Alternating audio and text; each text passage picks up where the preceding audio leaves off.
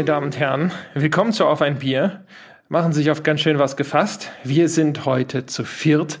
Es kann nur bedeuten, dass das alles in einer Katastrophe endet. Ja? Also dieser Podcast, den müssen Sie sich als eine Mischung aus der Hindenburg und der Titanic vorstellen. Brennend untergehen. Aber bevor es dazu kommt, äh, darf ich erstmal unsere heutigen Gäste vorstellen. Und bevor ich das mache, sage ich sogar erstmal Hallo Jochen. Oh, heute komme ich mal vor den Gästen dran. Ich bin so glücklich. Das, ist, äh, äh, das liegt daran, dass ich dich diesmal noch quasi im Hinterkopf hatte. Ah. So gerade eben. Allerdings, du hast ja sozusagen deine Gang mitgebracht. Ja, meine Gang. From ja, the Hood deine, und so. Deine Civilization Gang hast du mitgebracht. Und zwar haben wir heute zur Civilization 6 Folge mit dabei Martin Deppe. Hallo, Hallo. Martin. Hallo. Grüß dich. Lustig. Der Martin hat sogar Civilization 6 getestet schon für die GameStar. Zumindest habe ich bei dir, habe ich einen Wertungskasten von dir dort gesehen. Ja, aber einen Wertungskasten. Getestet habe ich es nicht, aber gespielt wie ein Blöder. Ja, vielleicht zu genau. blöd. Egal. Super. Ja, Martin, äh, wer kennt ihn nicht, ja, sozusagen derzeit freier Autor, richtig? Ja, unter ja. anderem. Genau. Schreibt für alles, was nicht bei drei auf den Bäumen ist, renommierter geht es nicht. Jeder kennt Martin Deppe, insbesondere aus unserer Altbierfolge. Und wir haben aber außerdem noch, das ist eine Premiere, den Rüdiger Steidle mit dabei. Hallo Rüdiger. Schönen guten Tag. Servus. Rüdiger, du bist bei Computech, richtig? Nein, da bist du ein paar Jahre zurück in der Zeit. Ich habe befürchtet, dass das jetzt genau in die Hose geht. Ich habe das so fest abgespeichert. Äh, ich hätte vorher vielleicht fragen sollen, aber das macht ja nichts. Du kannst uns ja allen sagen, was du jetzt so machst. Ich bin schon ein Weilchen aus der Spielebranche raus und mache das nur noch nebenbei hobbymäßig ein bisschen. Äh, schreibe hauptsächlich für den Herrn Langer bei Gamers Global und mache hauptberuflich PR inzwischen. Ach guck, das ist ja ein Ding. Für wen machst du ein PR? Sag jetzt für, nicht Take Two. nein, nein, nein, für eine deutsche Lautsprecherfirma, also was nicht spielebezogenes. Ach so, okay. Take Two, also du bist wirklich ein paar Jahre zurück. Junge, Junge. Wieso? Take-Two Interactive heißt die Firma immer noch. Heißt sie nicht 2K Games? Nee, das ist das Label. Ich glaube, Martin, du bist nicht ganz auf dem Laufenden. Ja, ein paar Label ja, also, meine Herren, wir sind hier. Wir haben uns zusammengefunden, über Civilization 6 zu sprechen. Aber bevor wir das tun, sprechen wir über Bier. Und jetzt gehe ich die Reihe mal so gemütlich durch. Jochen, was haben wir denn? Wir haben natürlich ein Hörerbier. Und natürlich, es ist die Civilization-Folge, also muss man ja auch einen, ja, einen, einen Anführer in gewisser Form repräsentieren. Deswegen bin ich heute Napoleon. Ich habe ein französisches Bier. Ja, das ist ja mal ganz super. Ja, ich freue mich auch schon total drauf. Und zwar ist es, ähm, und da sieht man jetzt wahrscheinlich wieder, wie toll mein Französisch ist. Also für jegliche falsche Aussprache übernehme ich keinerlei Garantie. Ich lese da drauf Péché d'amour. Das, das, kann ich, das kann ich nur eigentlich als Liebesbekundung verstehen. ich, also mit Damour kenne ich mich aus. Ich weiß nicht, was das vorher heißen, was Péché heißt und ob man es so ausspricht, offen gestanden. Ich hatte nur sieben Jahre Französisch. Bisschen, ja, deswegen dass das kein Parfum ist, das hört sich ein bisschen so an. Ja, es sind auch zwei halbnackte Menschen vorne drauf und eine Schlange und ein Apfel im Paradies und der Typ lacht sehr lüstern. Es ist wie gesagt ein Hörerbier, anscheinend ein ähm, ungefiltertes, also non filtré, klingt zumindest so, und nicht pasteurisiertes, auch wenn ich mich frage, warum man das mit Bier machen sollte. Aber auf jeden Fall ist das, ich glaube, von Holger, der mir das schon vor etlicher Zeit mal mitgebracht hat, als er mit seiner Freundin in Straßburg war und mir das zum Hörertreffen mitgebracht hat und ich die ganze Zeit darauf gewartet habe, wann trinke ich die französischen Biere. Jetzt, wenn ich so bei Civilization ein bisschen den Multikulti raushängen kann. Ganz wunderbar. Das ist wahrscheinlich französisch für subtiler Hinweis, was da auf deiner Flasche steht. Martin, hast du ein Bier? Und wenn ja, was für eins? Ja, habe ich. Ein äh, frisches Feldhins. Irgendwann erwischt es jeden. Erfrischt es jeden, erfrischt es, genau. Aus dem Sauerland, aus Meschede. Sehr schön, bodenständig, das gefällt mir hervorragend. Herr Steidle, wie sieht's denn aus? Bier und wenn ja, was? Äh, ich muss zu meiner Schande gestehen, ich habe nur einen Becks aus der Dose. Das war alles, was ich schneller gefunden habe. Kann ich bitte einen anderen Gesprächspartner bekommen? naja, Darüber verhandeln wir später. Ich habe im Lidl nur die Wahl zwischen äh, Becks äh, oder Perlenbacher aus der Plastikflasche und da habe ich mich dann doch für die etwas höherwertige Variante entschieden. Mhm. Oh, da hast du mal für uns hier den Shampoos quasi aus dem Keller geholt, das ist aber nett. Aber hallo. Sehr gut. Ja, und ich äh, habe hier von Braufaktum ein Rog-Rauchweizen. Ich glaube, mich zu erinnern, trotz meiner Leserbriefkatastrophe, dass das mir der liebe Vogt zugeschickt hat. Ja, das werde ich jetzt mal testen. Ich nehme mal an, die beiden anderen Herren wissen schon, was sie da bekommen. Jochen, möchtest du kurz noch kommentieren, was dein subtiler Hinweis aus Frankreich, ob der schmeckt? Also Pêché oder Pêche d'Amour. Ich werde es jetzt zum ersten Mal probieren. Ja. Okay. ja, schmeckt es nach Liebe? Ja, es schmeckt vor allen Dingen nach irgendeiner Frucht. Ja, das ist bestimmt so wie mit Whisky, oder? So in so Kirschblütenfässern oder sonst irgendwas. Könnte es sein, wenn ich jetzt wüsste, was Kirsche auf Französisch heißt oder so. Es ist gar nicht schlecht, es ist nur. Komisch. Ich äh, äh, guck mal in der Zwischenzeit über das Label. Moderier du doch mal an. Ja, was heißt hier moderieren? Jetzt geht's ja gleich in Medias Res. Also ich sag noch ganz kurz, mein Rauchweizen, das war zu befürchten, schmeckt wie ein Weizenbier. Das heißt, ich mag es eigentlich nicht besonders. Es ist aber auch noch eine Riesenflasche und die sieht aus, als wäre sie teuer gewesen. Also werde ich es heldenhaft reintrinken. Danke. Google sagt übrigens gerade, dass äh, Pêché oder Peches oder wie auch immer die ausgesprochen werden, wahrscheinlich Pech oder so, äh, Pfirsiche sind. Ah, na siehst du, das erklärt einiges, oder? Ja, deswegen schmeckt es wahrscheinlich nach Pfirsich. Also du trinkst gerade einen warmen Pfirsichlikör, okay? Einen kalten. Umbenennen auf ein Pfirsichlikör. Stößchen. ja, also es ist, es ist ein halber Liter Pfirsichlikör. Pfirsichlikör. Mit so ein Stück Eierlikörtorte dazu, dann äh, sind wir im richtigen Rahmen. Mm, mm, mm. Kleiner Prosecco. Hm? Das, das schmeckt aber tatsächlich gar nicht schlecht. Ja, jetzt auf einmal. Ey, wenn ich dir so ein Bier hingestellt hätte, wenn du hier zu Besuch kommst, das nach Pfirsich schmeckt, da hätte ich dann drei Jahre später würde ich das noch eingeschenkt bekommen. ja, aber du kannst aber singen, kannst du das aber. Auf, komm, Civilization. Ich warte schon den ganzen Tag drauf.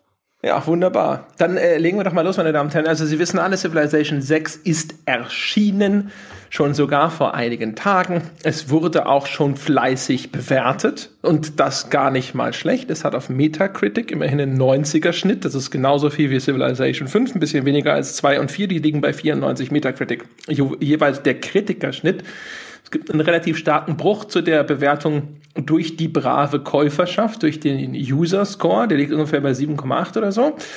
Das ist ja immer mal so eine ganz interessante Situation, wenn so die Meinungen auseinandergehen. Jetzt muss ich doch mal äh, sagen, in die Runde.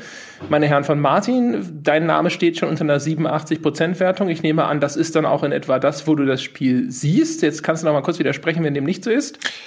Ich läge sogar fast noch ein bisschen höher, aber das ist so die persönliche ein, zwei Punkte Geschichte oben drüber. Gut, also einverstanden mit dem Metacritic-Schnitt mehr oder minder. Ja, ja. Jochen und äh, Rüdiger, ich fange mal mit Jochen an, weil ich von dir schon und wir hast auch im Forum hast du schon so ein bisschen gemosert. Da gehe ich schwer davon aus, dass du zumindest einen 90er-Schnitt vielleicht für ein bisschen zu hoch hältst. Äh, ja, für erheblich zu hoch. Also meine persönliche Wertung, wir reden ja gerne bei uns auf über die auf der grünen Wiese Wertung, also die Wertung, die nicht in irgendein Wertungssystem reinpassen muss, sondern die einfach subjektiv geprägt ist, wer würde bei mir im Moment eine 6 davor stehen? Bei grüne, grüne Wiese, Martin, grüne Wiese. Entschuldigung. Gemacht, gemacht. Ja, grüne ja. Wiese. Meine Herren, Wahnsinn auf Funkdisziplin. Ich möchte dich am Anfang ein bisschen etablieren, wo die Standpunkte sind. Ich Rüdiger, verrat uns doch. Ich musste nur husten. ja, verrat uns äh, mal kurz, Rüdiger, wo, wo bist du? Stehst du irgendwo in der Mitte? Was steht bei dir so? Äh, ich halte mich da ganz feige raus. Ich habe mir bei bislang knapp 50 Stunden noch nicht wirklich eine endgültige Meinung gebildet. Das ist ja hier. Ei, ei, ei. Na gut, aber das ist immerhin auch mal eine andere Position zu dem ganzen Ding sozusagen. Jetzt brauche ich von euch einen, der uns vielleicht mal eine kleine Einführung gibt in Civilization. Möchte sich jemand freiwillig melden, um uns mal zu erklären, vor allem, was sich denn auch jetzt im sechsten Teil gegenüber dem fünften geändert hat, und zwar also die wichtigsten Sachen, bitte nicht jetzt eine endlose Detaildiskussion. Vielleicht möchte der Martin das machen komplett oder wir teilen das ein bisschen auf. Aber ich fange einfach mal an und wenn euch noch was einfällt, was ich übersehen habe, weil ich noch nicht ganz so weit bin, vielleicht dann einfach mal schreien. Ähm, die größte Änderung für mich sind die, ähm, sind die Städte, die sich jetzt aufteilen in Sektoren. Das heißt, ich habe nicht mal ein Feld, zack, da stecke ich jetzt eine Stadt rein und die bleibt da ewig und äh, die vergrößert sich auch nicht, sondern ich habe einen Stadtbereich wie früher, den ich jetzt aber mit Sektoren bestücken kann. Das heißt, ich kann zum Beispiel an einer Küste kann ich einen Hafensektor errichten, ich kann so ziemlich überall einen äh, Vergnügungssektor errichten falscher Ausdruck, Unterhaltungssektor. Und ähm, die sind wiederum abhängig voneinander. Da kommt es darauf an, an welchen Gebieten die, äh, auf welchem Terrain die liegen, ob da ein Fluss in der Nähe ist. Ähm, teilweise ergänzen sie sich selber. Das heißt, unterm Strich, ich kann meine Städte damit ähm, spezialisieren. Also ich kann Militärstädte bauen, ich kann Unterhaltungsstädte bauen, ich kann eine Mischung aus allem machen. Ich schließe aber auch Sachen gegenseitig aus. Also das muss man auch beachten. Das ist alleine schon so ein Puzzlespiel für sich. Das ist ähm, eine der Änderungen. Eine andere ist zum Beispiel, dass ich ähm, sozusagen Politiken erforschen kann, parallel zum ähm, normalen bisherigen Forschen, dass ich also ähm, mir eine Politik auch zusammenstellen kann aus verschiedenen Faktoren, dass ich zum Beispiel militärische Vorteile mir aussuche, dass ich ähm, wirtschaftliche Faktoren dazu nehme, dass ich also sehr maßgeschneidert mir eine Politik entwerfen kann, die meinem Spielstil oder der aktuellen Situation ähm, entspricht. Dass ich zum Beispiel Defensivbauten äh, mit Boni versehe, dass ich Angriffskriege äh, oder dass ich schneller Truppen produzieren kann, dass das Ganze billiger wird. Solche Sachen kann ich einrichten. Dann ähm, gibt es ein paar Sachen, die mir gut gefallen, was man bei Civilization immer so ein bisschen vernachlässigt, ist natürlich die Optik. Das Ding gefällt mir sehr, sehr gut. Ich habe kurz vorher noch sehr lange an Fünfer gespielt und das ist schon nochmal ein Unterschied wie Tag und Nacht. Also das ist bunter, das Ganze, ähm, Animationen sind sehr schön. Nachteil ist aber, wie immer bei Civ eigentlich, dass ähm, wenn sehr viel passiert, wenn sehr viel gerade gebaut ist, dass es dann doch wieder unübersichtlich geht, äh, wird. Und so ein paar Komfortfunktionen fehlen mir einfach auch. Also ich kann neue Städte nicht umbenennen, was mich total ärgert, dass ich da plötzlich Magdeburg stehen habe, statt äh, irgendeiner Stadt, die ich da gerne hätte. Ich benenne halt meine Städte ganz gerne so ungefähr nach der geografischen echten Lage. Und wenn ich München plötzlich an der Küste habe, nervt mich das immer so ein bisschen. Geht hier komischerweise nicht. Das sind eigentlich so Standardsachen. Die Diplomatie ist ein bisschen anders als früher. Es gibt dann noch so äh, versteckte Agenden, die die Leute haben, wobei ich da zugestehen muss, zugeben muss, das habe ich noch nicht so ganz durchschaut, weil das auch so ein KI-Punkt ist und da zu dem Thema kommen wir bestimmt später auch noch. Jetzt habe ich ganz schön viel geredet und ihr nicht, jetzt seid ihr dran. Ja. Jochen, möchtest du was anfügen? Zusätzlich dazu, zu dem, was Martin gesagt hat, ich glaube, Martin hat schon sehr gut zusammengefasst äh, die relevanten Änderungen. Vielleicht noch zu dem Thema der Politiken, das Martin angesprochen hat. Das kann man sich ein bisschen vorstellen auf einer ganz rudimentären Ebene wie so eine Art Sammelkartenspiel.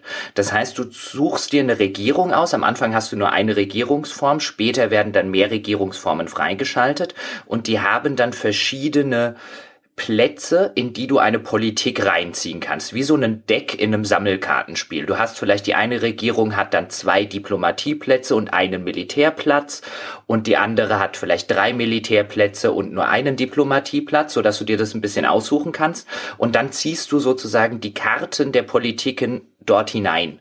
Also so ein bisschen kann man sich das vorstellen, oder Martin? Äh, ja, ja, genau.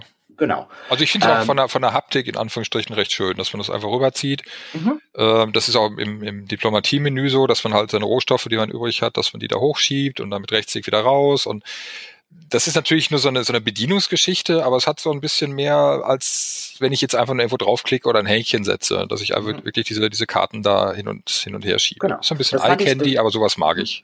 Das, das fand ich auch eine ganz nette Idee, als ich es äh, äh, das erste Mal gespielt habe. Und ähm, da können wir vielleicht insofern mal in die Diskussion einsteigen, weil gerade dieses dieses äh, Polit und das Regierungssystem finde ich in der Hinsicht ganz spannend, weil das Sekunde, wurde hier wird noch nicht in eine Diskussion eingestiegen, bevor die Moderation das erlaubt. Ja, oh. äh, ich will noch ganz kurz eine eine Sache sagen und zwar, das haben wir natürlich wieder übersprungen, aber die die ganz kurze Erklärung für Menschen, die unter einem Stein gelebt haben, also Civilization ist so, ja, darf man das als Globalstrategie bezeichnen? Ich nenne das jetzt einfach mal so. Äh, ist also ein Strategiespiel, in dem man eine Zivilisation quasi so von der Steinzeit, ja, nicht ganz die Steinzeit, aber relativ früh in der Menschheitsgeschichte bis in die Moderne und sogar in die Zukunft führen kann. Es werden Städtchen gegründet und ausgebaut, neue Städte erobert und äh, man kann auf verschiedene Arten am Schluss siegen. Es gibt dann halt so zum Beispiel einen Technologiesieg, dann schickt man ein Raumschiff meistens zu fernen Welten oder man macht eben einen militärischen Sieg, indem man alles ausrottet und so weiter. Das ist so die ganz grobe Zusammenfassung. Wir werden hier sehr stark davon ausgehen, dass die Menschen diese Serie so weit kennen, dass sie schon mal ein Civ gespielt haben. Das als Vorwort. Und der Herr Steidle, möchte der noch was hinzufügen? Gibt es noch eine fundamentale Änderung, die die Herren unterschlagen haben? Nein, die größten Änderungen wurden genannt. Es gibt jede Menge Änderungen im Detail. Ich möchte sogar äh, fast behaupten, dass die Detailänderungen zusammengenommen ähm, die großen äh, Veränderungen in den Schatten stellen. Aber die wichtigsten Punkte, die wurden auf jeden Fall genannt. Gut, dann will ich aber erst noch eine Frage stellen, weil das, was ihr jetzt genannt habt, das klingt für mich aber alles doch schon äh, erstmal ein bisschen klein, klein. Spielt sich das signifikant anders als andere Civilization-Titel? Ähm, wer möchte? Der Herr Rüdiger möchte, ich merke schon. Ja, massiv. Es spielt sich massiv anders als der fünfte Teil zumindest. Ähm, es spielt sich deutlich anders als der vierte. Es hat teilweise ein bisschen was gemeinsam mit dem dritten, aber insgesamt würde ich fast behaupten, das ist der äh, größte Fortschritt, den die Civilization-Serie spielerisch bislang gemacht hat. Beschreib mir das mal. Wie, inwiefern spielt sich das anders? Ist das taktischer? Ist das, also vom Spielgefühl her? Man muss mehr reagieren. Es gab früher äh, quasi so Standardbaufolgen, die man in jeder Stadt befolgt hat, wenn man die mal raus hatte, ähm, die einfach mehr oder weniger überall funktioniert haben. Äh, man konnte sich zwar spezialisieren, aber inzwischen muss man sich spezialisieren, wie Martin das schon gesagt hat. Man kommt gar nicht drum rum ähm, und man kann nicht mehr sich einen großen Plan zurechtlegen am Anfang der Partie oder sagen wir mal ein paar Runden äh, in die Partie rein und den dann durchziehen, sondern man muss wirklich reagieren auf äh, bestimmte Ereignisse wenn ich kurz einhaken darf, weil das finde ich, das ist ein extrem spannender Punkt, den Rüdiger gerade anspricht, weil ich bin in, auf der Ebene total d'accord. Insofern, dass Civilization 6 wesentlich situativer ist als alle Civilizations vorher. Civilization, und das merkt man extrem dem sechsten Teil an, diese Bemühung der Entwickler, bestehende Muster aufzubrechen. Rüdiger hat gerade die Bauordnungen ange angesprochen und die Baureihenfolge. Und so jeder in früheren Civilizations hat man immer wieder, wie Rüdiger das schon gesagt hat, immer wieder sozusagen das Gleiche gebaut. Jeder Spielstart hat sich relativ ähnlich gespielt. Zumindest bis zu einem gewissen, bis zu einem gewissen Grad. Und man merkt jetzt extrem, dass der Versuch unternommen wird, das Spiel erheblich situativer zu gestalten, so dass sich jede Partie tatsächlich voneinander unterscheidet. Es gibt zum Beispiel, das ist auch neu, die Heureka-Momente. Das bedeutet, wenn ich eine bestimmte Aktion auslöse, zum Beispiel ich besiege mit einem mit einem äh, Schleuderschützen einen Barbaren, dann wird, dann löse ich einen Heureka-Moment aus, was bedeutet, dass die Erforschung des Bogenschießens sich um die Hälfte äh, quasi um die Hälfte schneller wird. Und diese Form von Boni, dass sich die Erforschung von Technologien oder von Politiken ähm, erheblich beschleunigen, die zieht sich so mit diesen Heureka-Momenten durch das ganze Spiel. Und auch an den Stellen merkt man dann extrem, wie sehr auf das situative Spiel äh, Rücksicht genommen wird und wie sehr man darauf eingeht und wie sehr man versucht, dem Spieler die Möglichkeit zu geben, hey, egal wie du spielst und spiel auch immer anders, aber es gibt immer so ein Bonus für dich und es gibt immer eine gewisse Belohnung für dich, egal, ziemlich egal, was du machst. Allein durch diese Heureka-Momente. Das Problem ist nur, würde ich jetzt argumentieren, dass Civilization nicht das beste Spiel ist, um es zu versituativen. Weil was am Ende meiner Einschätzung nach passiert ist, und ich stimme Rüdiger insofern zu, dass es der, zumindest der Versuch ist, das das bislang neueste oder originellste Civilization zu machen. Ich würde nur argumentieren, auf dem aktuellen Stand, so wie es sich zu Release darstellt, ist es das noch nicht, weil es funktioniert nicht als Civilization. Es ist fundamental kaputt. Da musst du jetzt aber erklären, was für eine Anforderung du an eine Civilization stellst, die es nicht erfüllt. Nehmen wir die Politiken zum Beispiel, die hatten wir jetzt gerade schon angesprochen und ähm, die Sache, die ich jetzt mit Martin gerade kurz besprochen habe, mit diesem funktioniert so ein bisschen wie ein Sammelkartenspiel. Die Sache ist die, was du dort zum Beispiel machen kannst, also wie man sich diese Politiken vorstellen kann. Es gibt dann zum Beispiel eine Politik, die heißt, Siedler werden 50 Prozent schneller gebaut. Oder Handwerker werden 30 Prozent schneller gebaut. Oder Nahkampfeinheiten und Fernkampfeinheiten werden 50 Prozent schneller gebaut. Zum Beispiel, da gibt es enorm viele davon, die man im Laufe des Spiels einfach ansammelt. Das heißt, die erforscht man mit Kulturpunkten, so wie man mit Wissenschaftspunkten neue Technologien erforscht. Das gab es bei Civilization ja schon immer. Jetzt setzt man quasi diesem System noch ein System gegenüber, das über Kulturpunkte funktioniert, wo du Politiken und neue Regierungssysteme freischaltest. Der Punkt ist, das macht das Spiel, zumindest aus meiner Sicht, komplizierter, ohne es besser zu machen. Das heißt, du, wenn du effektiv spielen willst, dann jonglierst du alle gefühlt alle fünf Runden eine dieser neuen Politiken rein.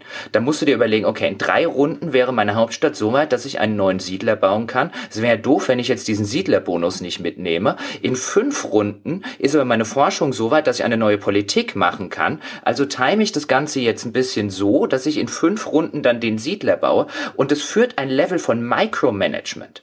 Civilization 6 hat ein Level an Micromanagement, das meiner Überzeugung nach kein anderes Civilization je hatte. Und es tut dem Spiel nicht gut. Das ist, du hast vorher gesagt, es ist ein Globalstrategiespiel und es wird meiner Einschätzung nach in Civilization 6 so extrem ein Teilweise ein bisschen fühlt sich an wie eine Wirtschaftssimulation, teilweise fühlt sich an wie eine Städtesimulation. Es verliert aus den Augen, was Civilization eigentlich fantastisch macht und ersetzt das durch sehr, sehr viel Friemelarbeit, durch sehr, sehr viel Arbeit im Detail, von der ich letztlich ich persönlich den Eindruck habe, dass sie längst nicht so viel Spaß macht wie die richtige Globalstrategie von früheren Civilizations. Okay, da kam jetzt noch die Erklärung, die ich gerade einfordern wollte. Sehr schön. Der Rüdiger hatte sich eben schon gemeldet, also vielleicht möchtest du da was ergänzen oder was erwidern? Ich wollte nur ergänzen, dass es äh, die äh, Politikveränderungen durch Sozialpunkte auch schon im fünften Teil gab. Das wurde jetzt nur noch mal erweitert.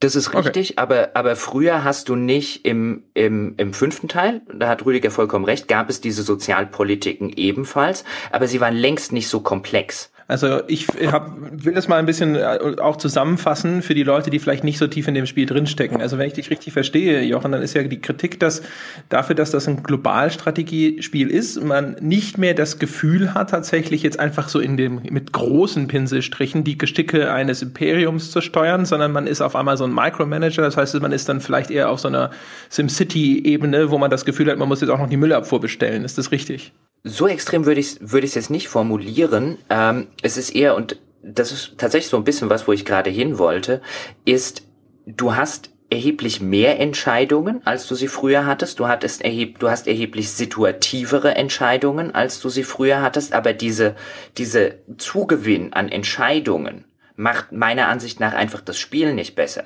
Okay. Martin, du bist ja quasi hier so ein bisschen äh, das Gegengewicht. Beschreibst du mir doch mal das, das Spielgefühl von Civilization 6. Ist das, haben die recht? Ist das so anders? Ist das jetzt nicht mehr so ein richtiges Civilization? Doch, also für mich ist es absolut das alte Civilization, was das Grundgerüst angeht. Das Situativere mag ich total. Also mir gefällt es, dass ich immer so eine kleine Moore vor der Nase habe, dass ich immer ein bisschen was zu entscheiden habe. Mir gefällt das mit diesem in Anführungsstrichen doppelten äh, Forschungsbaum, weil ich, wie gesagt, ich habe das Fünfer gerade noch mal sehr lang gespielt, auch mit dieser Vox Populi Mod und so weiter, weil ich da doch immer wieder mal Leerlauf hatte und es irgendwann darauf hinausläuft, dass sich sehr viele Städte ähneln. Ähm, das habe ich hier weniger. Also ich muss wirklich auch mal Pläne wieder umschmeißen, weil ich da, was weiß ich, da hinten irgendwelche Rohstoffe gefunden habe und ich weiß, wenn ich jetzt diese Mine da baue, dann habe ich da wieder einen Bonus, kann da wieder schneller forschen. Also ich habe eigentlich immer was, worauf ich reagiere. Ähm, es stimmt, dieses Umstellen der, der Politik kann nerven, wenn man es wirklich konsequent durchziehen will, um perfekt zu spielen. Ich bin jetzt kein perfekter Spieler, ich lasse es auch einfach mal bleiben, auch wenn es besser wäre, das zu machen. Dafür habe ich aber anderes Micromanagement weniger. Ich habe diesen, diesen Straßenbau, den ich früher hatte, äh, diesen exzessiven habe ich weniger, weil das jetzt Händler automatisch machen oder ich setze halt, äh, ich glaube, die Legionäre sind nee, nicht die Legionäre, die, die Militärpioniere, die ähm, ich später erforschen kann, die Straßen halt gezielt bauen können. Ähm, diese ganzen Sachen, die es ganz früher mal gab, so Pollution und so weiter, das alles abzubauen, dieses ganze Tüttelkram, wo ich irgendwann 30 Arbeiter rumstehen habe, von denen ich gerade gar nicht weiß, wozu ich die brauche, das, das entfällt halt dadurch. Das sind halt wirklich, und das ist für mich auch Globalstrategie, äh, es geht wirklich in die große Politik, die sich auch extrem auswirkt. Also wenn ich mal eben so ein paar Felder billiger kaufen kann oder Truppen upgraden kann oder äh, stärker gegen Barbaren bin, dann ist das schon äh, eine, eine starke Politik. Und das finde ich allemal spannender, als jetzt da noch ein Geländefeld mit einer Straße zu versehen. Rüdiger, als du vorhin hier in unseren äh, Aufnahmechat gekommen bist, hast du dir gleich mal den Quelltext angeschaut. Ich nehme an, du bist jemand, der Micromanagement vielleicht zu schätzen weiß. Kommentier du doch auch mal. Ist das inzwischen einfach zu viel klein-klein? Das ist ja das, was so ein bisschen durchscheint als Kritik. Äh, ich stimme tendenziell tatsächlich eher Jochen zu als Martin, auch wenn ich es nicht ganz so schlimm sehe wie Jochen. Ähm, es ist mir auch schon zu viel Micromanagement.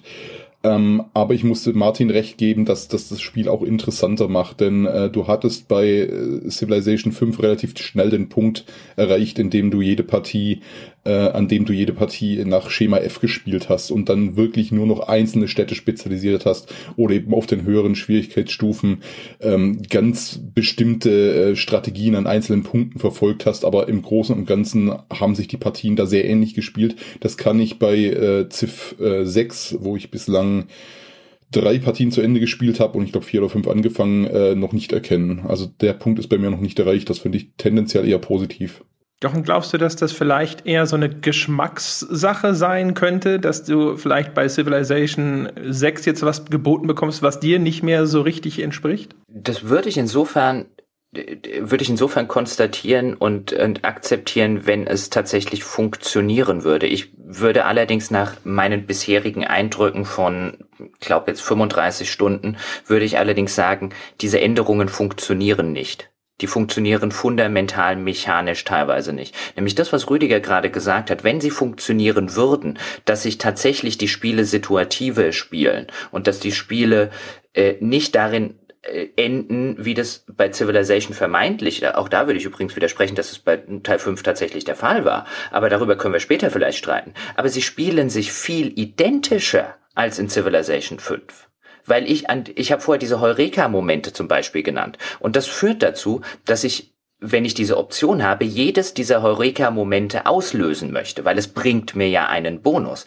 Das bedeutet, ich erschaffe in jedem Spiel oder ich baue in jedem Spiel einen Schleuderschützen, weil wenn der eine Barbareneinheit umbringt, bekomme ich den Bonus aufs Bogenschießen zur Erforschen der Technologie und so weiter und so fort. Jedes allein von diesen Heureka-Momenten, die eigentlich dafür sein sollen, damit sich die Spiele unterschiedlich spielen und ich für unterschiedliche Dinge belohnt werde, sorgen de facto dafür, dass ich in jeder Partie das Gleiche mache diese Heureka-Momente, die klingen irgendwie für mich bisschen nach was, wo ein Entwickler gesessen hat und sich gedacht hat, haha, äh, ich baue jetzt in mein Spiel auch was ein, wo der Spieler, der spielt erstmal so, wie er will und über die Boni schiebe ich ihn schon mal in die richtige Richtung, was Spezialisierung angeht. Ist das vielleicht sowas? Martin? Naja, also man kann, man kann sich überlegen, was will ich machen? Will ich auf Marine gehen? Will ich, äh, will ich erkunden? Will ich äh, ein starkes Land her? Wie auch immer. Und dann versuche ich logischerweise diese, diese Momente auszulösen. Aber das Fiese bei dem Spiel ist, also das, das positiv Fiese, ich kann nicht alles machen. Und dadurch ähm, habe ich nicht irgendwann alles freigeschaltet und langweile mich, sondern ich muss sehr wohl gucken, na gut, wenn ich jetzt hier den Schleuderheimer baue, dann kann ich da hinten das andere nicht machen. Und ähm, dieses, ich spezialisiere mich, äh, ich darf nicht wüst alles auf einmal machen, das funktioniert sehr gut. Und äh, was es halt wirklich rausholt, ist dieses Städtebausystem, was ich so gut noch nicht erlebt habe in einem ZIF. Das ist halt wirklich eine Geschichte, wo ich sehr genau überlegen muss, gucken muss, also ich bin jetzt auch keiner, der da hundertprozentig rumtüftelt und eine Stunde braucht, bis er da irgendwo so ein Stadtzentrum hinsetzt. Das ist ja optisch auch ganz gut gelöst, dass man die Vorteile und Nachteile sieht. Aber dieses Spezialisieren, ich habe hier eine Küstenstadt, mache ich die jetzt als Handelsstadt, mache ich da jetzt ähm, doch Unterhaltung rein oder baue ich schnell auf Marine. Da gibt es andere Probleme, auf die wir nachher bestimmt auch äh, kommen. Die bestehen aus zwei Buchstaben. Die, die KI ist nämlich äh, unter aller Kanone. Aber ähm, dieses ich probiere was aus, ich reagiere jetzt äh, situativ auf den, den Angriff vom anderen. Dieses Austüfteln, immer so was zu tun zu haben, hier zu gucken, okay, wenn ich das jetzt mache, bekomme ich das dazu oder ich mache doch lieber das, dann muss ich aber auf das verzichten. Das ist jede Runde neu spannend. Also dieses Leerlaufen, was ich vorhin hatte, was ich bei den alten Spielen, muss man auch einfach mal sagen, es gab Phasen zwischendurch, da sagt man, muss ich jetzt da diese Stadt auch noch wieder so hochziehen. Das gibt's jetzt weniger. Ich muss schon genau gucken, was ich tue. Äh, Rüdiger hebt gerade die Hand. Ich will eine Sache dazu sagen, nämlich ich widerspreche insofern, würde ich widersprechen, Martin, wenn du sagst, man kann nicht alles machen. Gerade zum Beispiel diese Heureka-Momente von der Antike in die Klassik, was der, die erste Spiel, der erste Spielbestandteil ist, wenn man jetzt gerade loslegt, man startet in der Antike und so der erste große Schritt ist in die Klassik. Ich kann jedes, ein, fast jedes, es kommt ein bisschen auf die Karte an, auf der man spielt, aber ich kann wenn ich auf der richtigen Karte spiele, jeden dieser Heureka-Momente auslösen und er bringt mir immer mehr, als ich investieren muss, um ihn auszulösen. Was bedeutet, dass sich jeder Spielstart bei Civilization 6, wenn man es effektiv spielen will, eins zu eins dem anderen gleicht. Es ist das, meiner Ansicht nach, das wenigste situative Spiel und das ist die, das ist das große Paradoxon an Civ 6. Es, es will diese unterschiedlichen Spielstile und es will diese unterschiedlichen Ansatzpunkte fördern und am Ende tut es genau das Gegenteil. Rüdiger, du willst was sagen. Äh, ja, ich würde da gerne zwischen Martin und dir ein bisschen äh, vermitteln. Ich glaube, die Wahrheit liegt irgendwo dazwischen. Wie du schon gesagt hast, ist es am Anfang so, also in den Zeitperioden Antike und Klassik, dass man zumindest fast alle dieser Heureka-Momente äh, mitnehmen kann. Es ist aber später so, dass du dich tatsächlich entscheiden musst, weil du dann nicht mehr alles machen kannst, weil du zu viele Technologien zur Auswahl hast, weil du zu viele Sozialpolitiken zur Auswahl hast und weil du dann schon versuchen musst, dich in eine bestimmte Richtung zu entwickeln. Also du musst dann schon versuchen, sagen wir mal ab dem Mittelalter ähm, auf einen äh, Kultursieg zu gehen oder auf einen Militärsieg zu gehen und dann kannst du nicht mehr alles mitnehmen. Ich möchte dir unterstellen, dass du, äh, du hast mal erwähnt, du bist so ein Neuanfänger bei Ziff, einfach noch nicht genügend Partien zu Ende gespielt hast, um äh, das zu erkennen. Das, also, ähm, das kann man dann selbstverständlich äh, unterstellen. Ähm, ich habe jetzt zwei Partien tatsächlich beendet und ich glaube, ich habe vielleicht äh, 25 bis 30 einfach mal bis zu einem gewissen Zeitpunkt gespielt, weil es mich auch tatsächlich immer interessiert, die Taktiken, insbesondere in einem frühen Spiel zu optimieren und zu gucken. Deswegen habe ich das vielleicht gerade mit den Heureka-Momenten bin ich da, ist mein, Sp äh, mein Spielstil einfach jemand, der dann, äh, oder einfach einer, der dann diesem, dieser, diesem Optimierung ähm, diesem, dieser frühen Optimierung einfach was äh, entgegensetzt. Aber ähm, ich würde da argumentieren, dass auch die früheren Civs im späteren oder im mittleren Spielverlauf immer eine Spezialisierung erfordert haben. Auch in Civ 5 hast du deine Forschungsstadt gehabt, du hattest deine Kulturstadt, du hattest deine äh, Stadt, in der war dein Heldenepos gebaut, die hat Militäreinheiten rausgehauen. Das gab es in jedem Civ. Dieses Civ allerdings ist das erste Civ, würde ich argumentieren, bei dem sich jeder Spielstart gleicht, wenn man ihn effektiv spielen will. Bei Civ 5 hattest du zwei oder drei verschiedene Spielstile im frühen Spiel. Je der nachdem, Start, was du spielen wolltest. Ja, da gebe ich dir recht. Der Start ähnelt sich stärker als früher, aber jenseits äh, der Klassik, also im Mittelalter angefangen, würde ich sagen, differenzieren die äh, Partien stärker als früher. Ist das äh, notwendig? Also ist erkennbar, dass diese stärkere Ausdifferenzierung nach hinten raus und dass das etwas uniformere Gameplay am Anfang, dass das einfach notwendig war, also in der Art und Weise, wie sie sich entschieden haben, das umzusetzen, oder ist quasi der Anfang verpatzt? Kann das jemand beantworten? Ich weiß nicht, Rüdiger vielleicht? Ich würde den Anfang nicht als verpatzt bezeichnen, also das auf gar keinen Fall. Äh, wir reden hier immer noch von Civilization ähm, und auch wenn ich am Anfang gesagt habe, ich möchte mich noch nicht auf eine Wertung festlegen, eine 6 ist es für mich definitiv nicht. Es ist immer noch Civilization, es ist immer noch ein verdammt gutes Spiel. Ob das notwendig war, kann ich nicht beantworten. Also sie haben sehr viel Neues ausprobiert, das muss man ihnen anrechnen. Das ist prinzipiell gut. Es funktioniert nicht alles, da gebe ich Jochen recht. Ähm, ich sehe es noch nicht ganz so schwarz wie er. Ich würde gerne vielleicht mal endlich den Elefanten aus dem Raum schicken. Äh, die KI, die wurde ja schon hier und da mal erwähnt. Ich habe mir vorher mal so ein bisschen angeschaut, was halt geschrieben wurde von Nutzerseite auf Metacritic und bei Steam.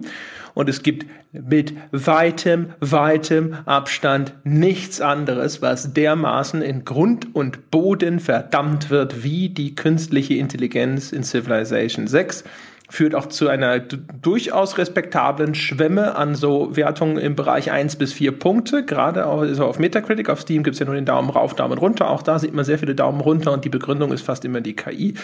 Jetzt würde mich mal interessieren, wie schlimm ist es denn wirklich eurer Meinung nach? Wir gehen einfach mal der Reihe nach durch. Jochen, wie schlimm ist die KI? Die KI ist äh, definitiv der absolute Hauptgrund, warum ich sagen würde, äh, da stünde bei mir eine Sechs davor. Und äh, tatsächlich würde, also ich aus, und ich muss es kurz erwähnen, ich sehe das natürlich aus einer, aus einem Blickwinkel, der jetzt nicht ist, ich mache einen, deswegen habe ich vor die grüne Wiese angesprochen, ich mache einen Test für jedermann, wie das jetzt so ein GameStar-Test ist oder ein Wert, ein Meinungskasten, wie ihn jetzt Martin geschrieben hat, sondern auf, aus meiner Perspektive Perspektive von jemandem, der über äh, oder ich glaube fast 500 Stunden in Civ 5 mittlerweile versenkt hat. Ich habe da eindeutig viel zu viel Zeit rein äh, gesteckt. Ähm, ist die macht die KI das Spiel auf höheren Schwierigkeitsgraden, auf denen ich Civ normalerweise spiele, um zumindest um eine gewisse Herausforderung zu haben, schlicht unspielbar. Das ist, also aus meiner Sicht muss man, wenn man das von einem Civ erwartet, eine klare Kaufwarnung aussprechen, weil die KI das Spiel teilweise unspielbar macht. Das fängt an, dass sie sich nicht nachvollziehbar verhält. Es geht nicht darum, bei einem Civilization, meiner Ansicht nach, dass wir über eine tolle KI reden. Kein, KI, kein, kein Civilization hatte bislang eine großartige künstliche Intelligenz, die sich in irgendeiner Form so verhalten hat, wie sich ein menschlicher Mitspieler verhalten würde. Aber die KI in Civilization 5, nach allen Patches, nach allen Add-ons, war nachvollziehbar.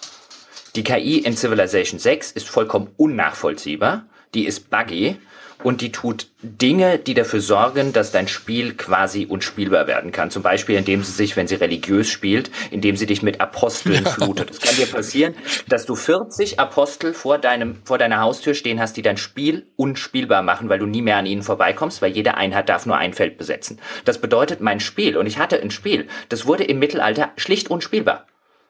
Da kann ich aufhören, da kann ich neu starten, weil das Spiel kann ich nicht mehr weiterspielen. Und das nimmt, und ich nenne jetzt nur ein paar von den Sachen, Martin hat vorher schon gelacht, ähm, ich hatte auch schon Spiele, die allein deswegen langweilig wurden auf hohen Schwierigkeitsgraden, ähm, äh, seit ich jetzt auf Kaiser, du hast ihn vorher erwähnt, hatte ich ein Spiel, da habe ich in Runde 20 Teddy Roosevelt von den Amerikanern vor der Haustür stehen. Der kommt mit drei Kriegern angewackelt, von denen sind zwei äh, Pfeifen aus dem letzten Loch, wahrscheinlich weil er irgendwelchen Barbaren über den Weg gelaufen ist, äh, erklärt mir aus vollkommen unerfindlichen Gründen den Krieg und 20 Runden später gibt's kein Amerika mehr, mir gehört der Kontinent alleine und ich habe das Spiel gewonnen, bevor ich es angefangen habe.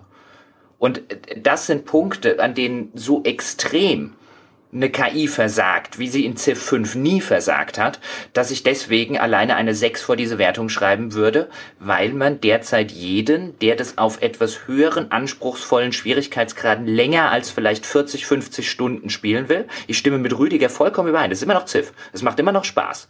Und auch ein schlechtes Ziff macht mehr Spaß als sehr viele andere Rundenstrategiespiele zusammen, aber dieses ist kaputt. Bevor der Martin weitermacht, muss ich noch mal ganz kurz nachfragen, warum machst du es mit diesen Aposteln nicht, wie wir es sonst mit allem anderen machen, also Bombe drauf und gut ist? Weil du dann sofort in einem, in, in einem Krieg äh, steckst mit der anderen Zivilisation, mit der du dich vielleicht gerade gar nicht bekriegen möchtest, was dann dafür sorgt, äh, dass du einen Kriegstreiber malus bekommst. Also ich will im Civilization nicht gezwungen werden, einen Krieg anzufangen, weil die KI so bescheuert ist, mir lauter Apostel vor die Nase zu setzen, die quasi vor meinen Grenzen Tango tanzen.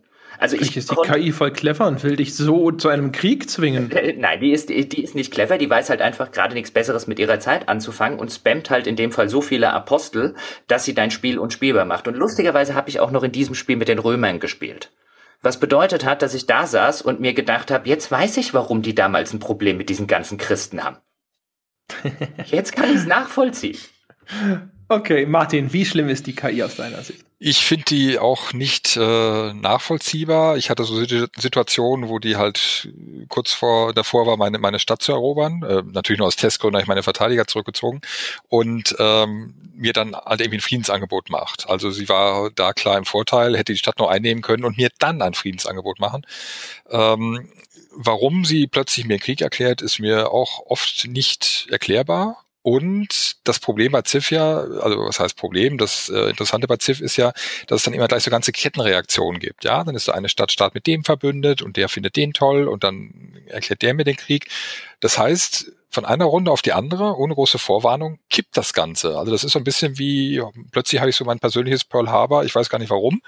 Und ähm, da wieder rauszukommen, ist äh, schwierig. Ich habe verschiedene Sachen ausprobiert, dass ich halt relativ schnell dann auch äh, ein Friedensangebot wieder gemacht habe oder das erste dann angenommen habe, nachdem ich den paar Truppen weggehauen habe. Ähm, ich habe auch immer wieder Sachen, dass er mich angreift, wo er klar im Nachteil ist. Also sprich, er greift mich mit Kavallerie an und ich stehe mit Pikenieren im Wald, wo ich halt zwei Boni habe, die eigentlich schwer zu knacken sind. Dann zieht er die Truppen wieder zurück, was ich relativ realistisch finde. Aber dieses, der hat jetzt konsequent eine Strategie, das fehlt mir. Das ist immer so extrem situativ. Der guckt jede Runde, was am besten ist und dann lässt das wieder bleiben. Und ähm, auch so Sachen wie, dass er mir Siedler plötzlich an die Front schickt, die ich dann natürlich gerne einkassiere oder Handwerker. Solche Sachen sind natürlich ärgerlich. Auf der anderen Seite, Jochen hat es gesagt, die KI war noch nie richtig gut und trotzdem war es immer ein tolles Spiel. Also man drückt da irgendwie beide Augen zu. Es gibt so Spiele, da macht man das, bei anderen regt man sich furchtbar auf. Und hier ist es so, dass es auf hohen Schwierigkeitsgraden trotzdem eine Herausforderung ist, weil die KI ja kein Selbstmord begeht, sondern die hat dann halt andere Vorteile. Die, die kann halt schneller produzieren, hat vielleicht sie die Karte, keine Ahnung. Ähm, dadurch wird's trotzdem schwierig. Also selbst wenn ich mit einem klarkomme, einen niederhalten kann, der mich angreift, plötzlich habe ich immer die Gefahr, ein zweiter greift auch noch mit ein und dann wird's halt echt schwierig. Dann kann ich nur verteidigen und muss irgendwie gucken, dass ich da über die Runden komme. Aber ich habe ehrlich gesagt nie das Gefühl, dass ich da mit einem Menschen spiele, sondern wirklich mit so einem Donald Trump als KI. Okay. Rüdiger, KI, wie schlimm ist es? Ich bin da wieder in der Mitte. Also die KI hat definitiv Bugs. Äh, diese Truppenschwämme sind nicht nur Apostel, sind teilweise auch reguläre Einheiten. Die gibt's, äh, die stört, die macht das Spiel schwierig zu spielen, aber nicht unbedingt unspielbar. Es kommt auch nicht in absolut jeder Partie vor, aber ähm, die KI hat definitiv Fehler. Äh, ich hatte beispielsweise mehrere Partien, äh, in der, in denen die KI ihre Truppen nicht abgegradet hat. Das heißt, sie ist dann in der Neuzeit immer noch mit äh, Kriegern und Speerträgern rumgegurkt, wenn andere Teilnehmer schon längst Schlachtschiffe an die Front geschickt haben. Ähm, ich würde es aber nicht als unspielbar bezeichnen. Also man kann sich damit abfinden, ähm, kann versuchen weiterzuspielen und mein Gott, im schlimmsten Fall bricht man halt ab und startet eine neue Partie. Jetzt müsst ihr mir das vielleicht noch mal ganz kurz auch in ein Verhältnis setzen für mich. Für, wie wichtig ist denn überhaupt eine wenigstens gut oder besser funktionierende KI für Civilization? Ihr habt selber schon gesagt, dass die KI jetzt bei keinem der Vorgänger jetzt so richtig Bäume ausgerissen hat. Andererseits so, ich würde mir irgendwie vorstellen, dass es schon sehr viele gibt, die das rein gegen den Computer spielen wollen und die nicht unbedingt äh, Interesse am Multiplayer haben. Also es klingt erstmal so, als könnte das schon relativ verheerend sein. Ich mach mal hier auch wieder so, ne? Jochen vielleicht. Es ist, ähm, also ich würde definitiv zustimmen. Ich glaube, der Teil der Menschen und Spieler, die Civilization im Multiplayer spielen, dürfte im einstelligen Prozentsatz liegen ohne denen jetzt die Legitimation abzusprechen, aber das äh, sind die wenigsten, glaube ich. Und ähm, zumindest für mich, und ich habe vorher meine Perspektive geschildert, aus der ich, so wie ich Civilization spiele, ist äh, die KI so weit, wie ich es bislang gespielt habe. Ich habe vorher extra dazu gesagt, 35 Stunden, mehrere Partien, zwei davon zu Ende gespielt ähm, innerhalb von einer Woche. So viel mehr geht da nicht. Aber ich maße mir schon an, den Vergleich zu Civ 5 zum Beispiel zu ziehen. Und wie ich es vorhin schon sagte, in Civ 5 war die KI nicht gut, aber sie war berechenbar. Man wusste, ich sitze neben äh, zum Beispiel Attila, oh, das gibt Probleme äh, ich sitze neben einem anderen Herrscher und dann weiß ich, okay, der nervt mich jetzt die nächsten äh, paar hundert Jahre nicht. Das haben sie versucht, diese, diesen individuellen Ansatz der, Geg der KI und jeweils auf den gegnerischen Anführer bezogen, sogar noch auszubauen. Und auch da merkt man leider Gottes, wie kaputt das Ganze im jetzigen Zustand ist. Du hast zum Beispiel jede KI, das ist neu, hat eine Agenda. Das bedeutet, sie findet irgendwas total toll und irgendwas total mies. Und dann hat jede KI noch eine geheime Agenda. Die kriegst du erst im weiteren Spielverlauf freigeschaltet. Die normale Agenda ist immer dieselbe. Die äh, geheime Agenda, so wie ich das bislang verstanden habe, weil viele Sachen von Civilization 6 erschließen sich nicht auf den ersten Moment, weil das Spiel sie dir nicht erklärt, die scheint sich ändern zu können. Jetzt hatte ich zum Beispiel den Fall, ich habe mit den Römern angefangen in einem anderen Spiel und saß neben Kleopatra, also den Ägyptern. Und ähm, die Ägypter hatten, also Kleopatra mag es, wenn du ein starkes Militär hast und hasst es, wenn du ein schlechtes Militär hast. Das ist ihre Agenda. Jetzt hatte ich den Fall, meine, ich habe meine Hauptstadt gegründet, da wo ich war. Ich habe erst einen Speer gebaut, danach habe ich einen Bautrupp gebaut und dann habe ich drei Schleuderschützen gebaut. Bevor ich den ersten Schleuderschützen in Auftrag geben konnte, kam diese, diese Agenda der KI ganz spielmechanisch ins Spiel. Ich nehme an, da hat im Hintergrund einer überprüft, wie viele Einheiten hat jeder andere und Cleopatra fand mich scheiße. Weil ich keine, weil ich aus ihrer Sicht kein tolles Militär hatte. Das heißt, sie kam angewackelt und hat gesagt, der Militär ist doof. Jetzt habe ich drei Schleuderschützen gebaut, das hat aber Cleopatra überhaupt nicht interessiert. Dann hat sie angefangen, mich zu denunzieren und zwei Runden später war ich mit ihr im Krieg. Sie hatte ein schlechteres Militär am Ende, ähm, als der Krieg tatsächlich ausgebrochen ist, weil ich mich darauf vorbereitet habe als ich. Sie hatte halt diese Agenda verfolgt, die ihr die Spielmechanik sozusagen an die Hand gibt, aber sie hat in dem Fall schlicht in einem ganz fundamentalen Fall nicht funktioniert. Und das ist der Punkt, und das ist bei früheren Civilizations so extrem mir nie aufgefallen, insbesondere nicht in, schon im frühen Spiel. Dann bin ich an dem Punkt, wo ich halt sage, dann funktioniert das Spiel nicht, weil das, was mir das Spiel sagt und das, was das Spiel machen will und das, was letztlich passiert, ähm, sind kaputt. Das ist schlicht und ergreifend kaputt. Das funktioniert im, im, im normalen Spielprinzip äh, schlicht nicht. Und ähm, das, das bringt die ganzen KIs um, weil sie operieren nach einer Agenda, die das Spiel nicht adäquat darstellen kann im spielerischen, äh, im spielerischen Kontext. Und äh, Rüdiger äh, sagt hier gerade so nebenbei, stimmt, die Agendas funktionieren nicht. Äh, vielleicht will er das auch noch ein bisschen weiter ausführen. Äh, ja, in dem Fall stimme ich dir vollkommen zu. Die Agendas äh, im aktuellen Stadium funktionieren nicht. Erstens, weil du sie nicht weißt, du kennst sie nicht. Du lernst es natürlich im Laufe der Zeit, dass, was weiß ich, äh, Roosevelt äh, sich äh, schützend vor die äh, Stadtstaaten stellt, während äh, Barbarossa immer gegen die Stadtstaaten arbeitet aber das weißt du eben äh, am Anfang nicht. Und sie äh, sind auch zu digital. Du hast gerade das Beispiel mit Cleopatra gebracht, die bevor du überhaupt die Gelegenheit hattest, ein Militär aufzubauen, äh, schon sauer war, weil du kein Militär aufgebaut hast. Und das äh, ist tatsächlich auch bei anderen ähm, Anführern so, äh, die Kenianer, ist das Kenia, die äh, von anderen Staaten konvertiert werden wollen, Kongo. religiös? Kongo. Kongo, der Kongo, genau. Äh, die sind beispielsweise sauer, bevor du überhaupt eine Religion entwickeln kannst auf dich, ja. Nach dem Motto war, hey, wieso schickst du denn keine Missionare zu mir? Ja, weil ich noch keine Religion habe. ich kann auch noch keine haben in diesem Spielstadium. Äh, solche Beispiele gibt's leider, ja. Also das muss nachgebessert werden, aber das äh, läuft jetzt bei mir mal unter dem äh, ja, Stichwort Bug. Also das ist definitiv patchbar. Und ich will nicht sagen, dass es nicht patchbar ist, sorry André, ganz kurz zu dem Fall noch, aber es ist, es macht im, im aktuellen Stadium macht es Partien kaputt, weil sie halt einfach komplett willkürlich werden. Du hast, es gibt eine andere Zivilisation, also die Norweger, Schrägstrich Wikinger, wenn man es so bezeichnen will. Der Anführer der Norweger kann dich nicht leiten, wenn du keine Marine hast. Wenn jetzt aber deine erste Stadt, also es kann dir tatsächlich passieren und ist mir passiert, der Norweger denunziert mich und hasst mich bis aufs Blut, weil ich keine Marine habe, aber ich habe keine einzige Küstenstadt. Ich könnte noch nicht mal eine bauen, selbst wenn ich wollte.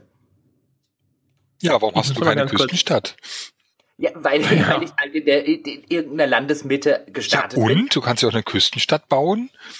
ja, aber bevor ich sie überhaupt noch gründen kann, hasst er mich schon. Ja, bei all das heißt einsichtig. Ja, wirklich. Es wäre jetzt, als würde ich die Schweiz hassen, weil sie keine Marine hat. Äh, ganz kurz, bevor du da einhakst, ich, ich will noch mal ganz kurz eine Zwischenfrage stellen. Seht ihr das auch so, ihr anderen Civ-Experten? Also spielen so wenig Leute den Multiplayer? Jochen hat ja gesagt, einstelliger Prozentbereich, also max 9 Prozent, äh, weiß ich nicht. Ich, ich hätte ja, das hätte ich höher geschätzt. Absolut. Echt? Nee, Civ ist kein Multiplayer-Spiel. Äh, ich spiele jeden Teil im Multiplayer. Ich finde es auch jedes Mal klasse. Aber nach zwei, drei Partien äh, habe ich dann meistens die Lust verloren, weil einfach der Zeitaufwand so immens hoch ist. Ich meine, eine normale Civ-Partie im äh, Singleplayer kann ja schon zehn plus Stunden dauern. Und wenn du das im Multiplayer spielst mit mehr als einem Partner, dann äh, ja äh, verdoppelt, verdreifacht, vervierfacht sich der Zeitaufwand für eine einzige Partie. Kein Mensch hat so viel Zeit. Okay, ich hätte jetzt gedacht, wenn jetzt einer von Take Two hier ist, dem Platz der Kopf und er holt sofort irgendwie so ein Excel-Sheet raus. Martin, du, du sagst auch, Multiplayer spielt keine große Rolle? Ich vermute es mal. Ich weiß es nicht. Ähm, ich selber habe es extrem selten im Multiplayer gespielt, just aus den Zeitgründen. Das hier wäre jetzt wegen der KI eine Geschichte, wo ich es gerne machen würde, aber dann auch eher so Koop und dann gegen drei, vier KI-Gegner. Keine Ahnung, dass man sich gegenseitig den Rücken frei hält. Aber ich denke auch, das ist eher so ein Tüftlerspiel. Man überschätzt den Multiplayer-Teil immer. Publisher machen das immer sehr gerne, dass sie sagen, uh, so Multiplayer gespielt und so weiter. Ich glaube, das sind gar nicht so viele. Also ich denke mit einstellig klingt realistisch. Okay, reicht mir schon. Dann aber komme ich noch mal ganz kurz zurück, weil das bekräftigt ja nur noch mal das, was ich vorhin gesagt habe. Und da würde ich zumindest gerne noch mal ganz kurz eure Einschätzung zu hören. Aber wenn die KI, sage ich mal, schon erhebliche Bugs hat und es ein fast reines Singleplayer-Spiel ist, es ist doch dann ein ganz erheblicher Makel. Also warum, was gleicht das für euch aus, dass das dann vielleicht doch nicht so schlimm ist? Unterm Strich, Martin, fang du mal an. Ich finde halt alles andere sehr gut.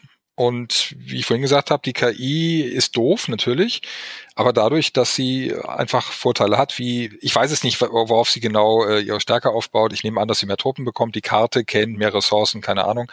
Dadurch ist es halt wieder eine Herausforderung. Also ich langweile mich nicht, ganz im Gegenteil. Also ich muss mich anstrengen, um da mitzuhalten. Okay, Rüdiger, sag auch noch mal ganz kurz einen Ton dazu, bitte. Ja, also mir geht's ja ähnlich wie Martin, mir macht es trotzdem Spaß. Also ich, ich sehe die KI-Probleme, ich bin sehr zuversichtlich, dass sie behoben werden. Ähm, und so lange kann ich auch äh, ja im aktuellen Stadium mit äh, Civilization meinen Spaß haben. Würde aber, eine Sache will ich da ganz kurz noch mal äh, noch zusätzlich ins Feld führen und zwar eine äh, eins was man ja von Civilization Spielen immer wieder mitkriegt ist dass das halt so ein schönes emergent Storytelling hat wie man sagt. Also dass halt einfach sich Geschichten ergeben durch diese Interaktion zwischen dem Spieler und den historischen Persönlichkeiten.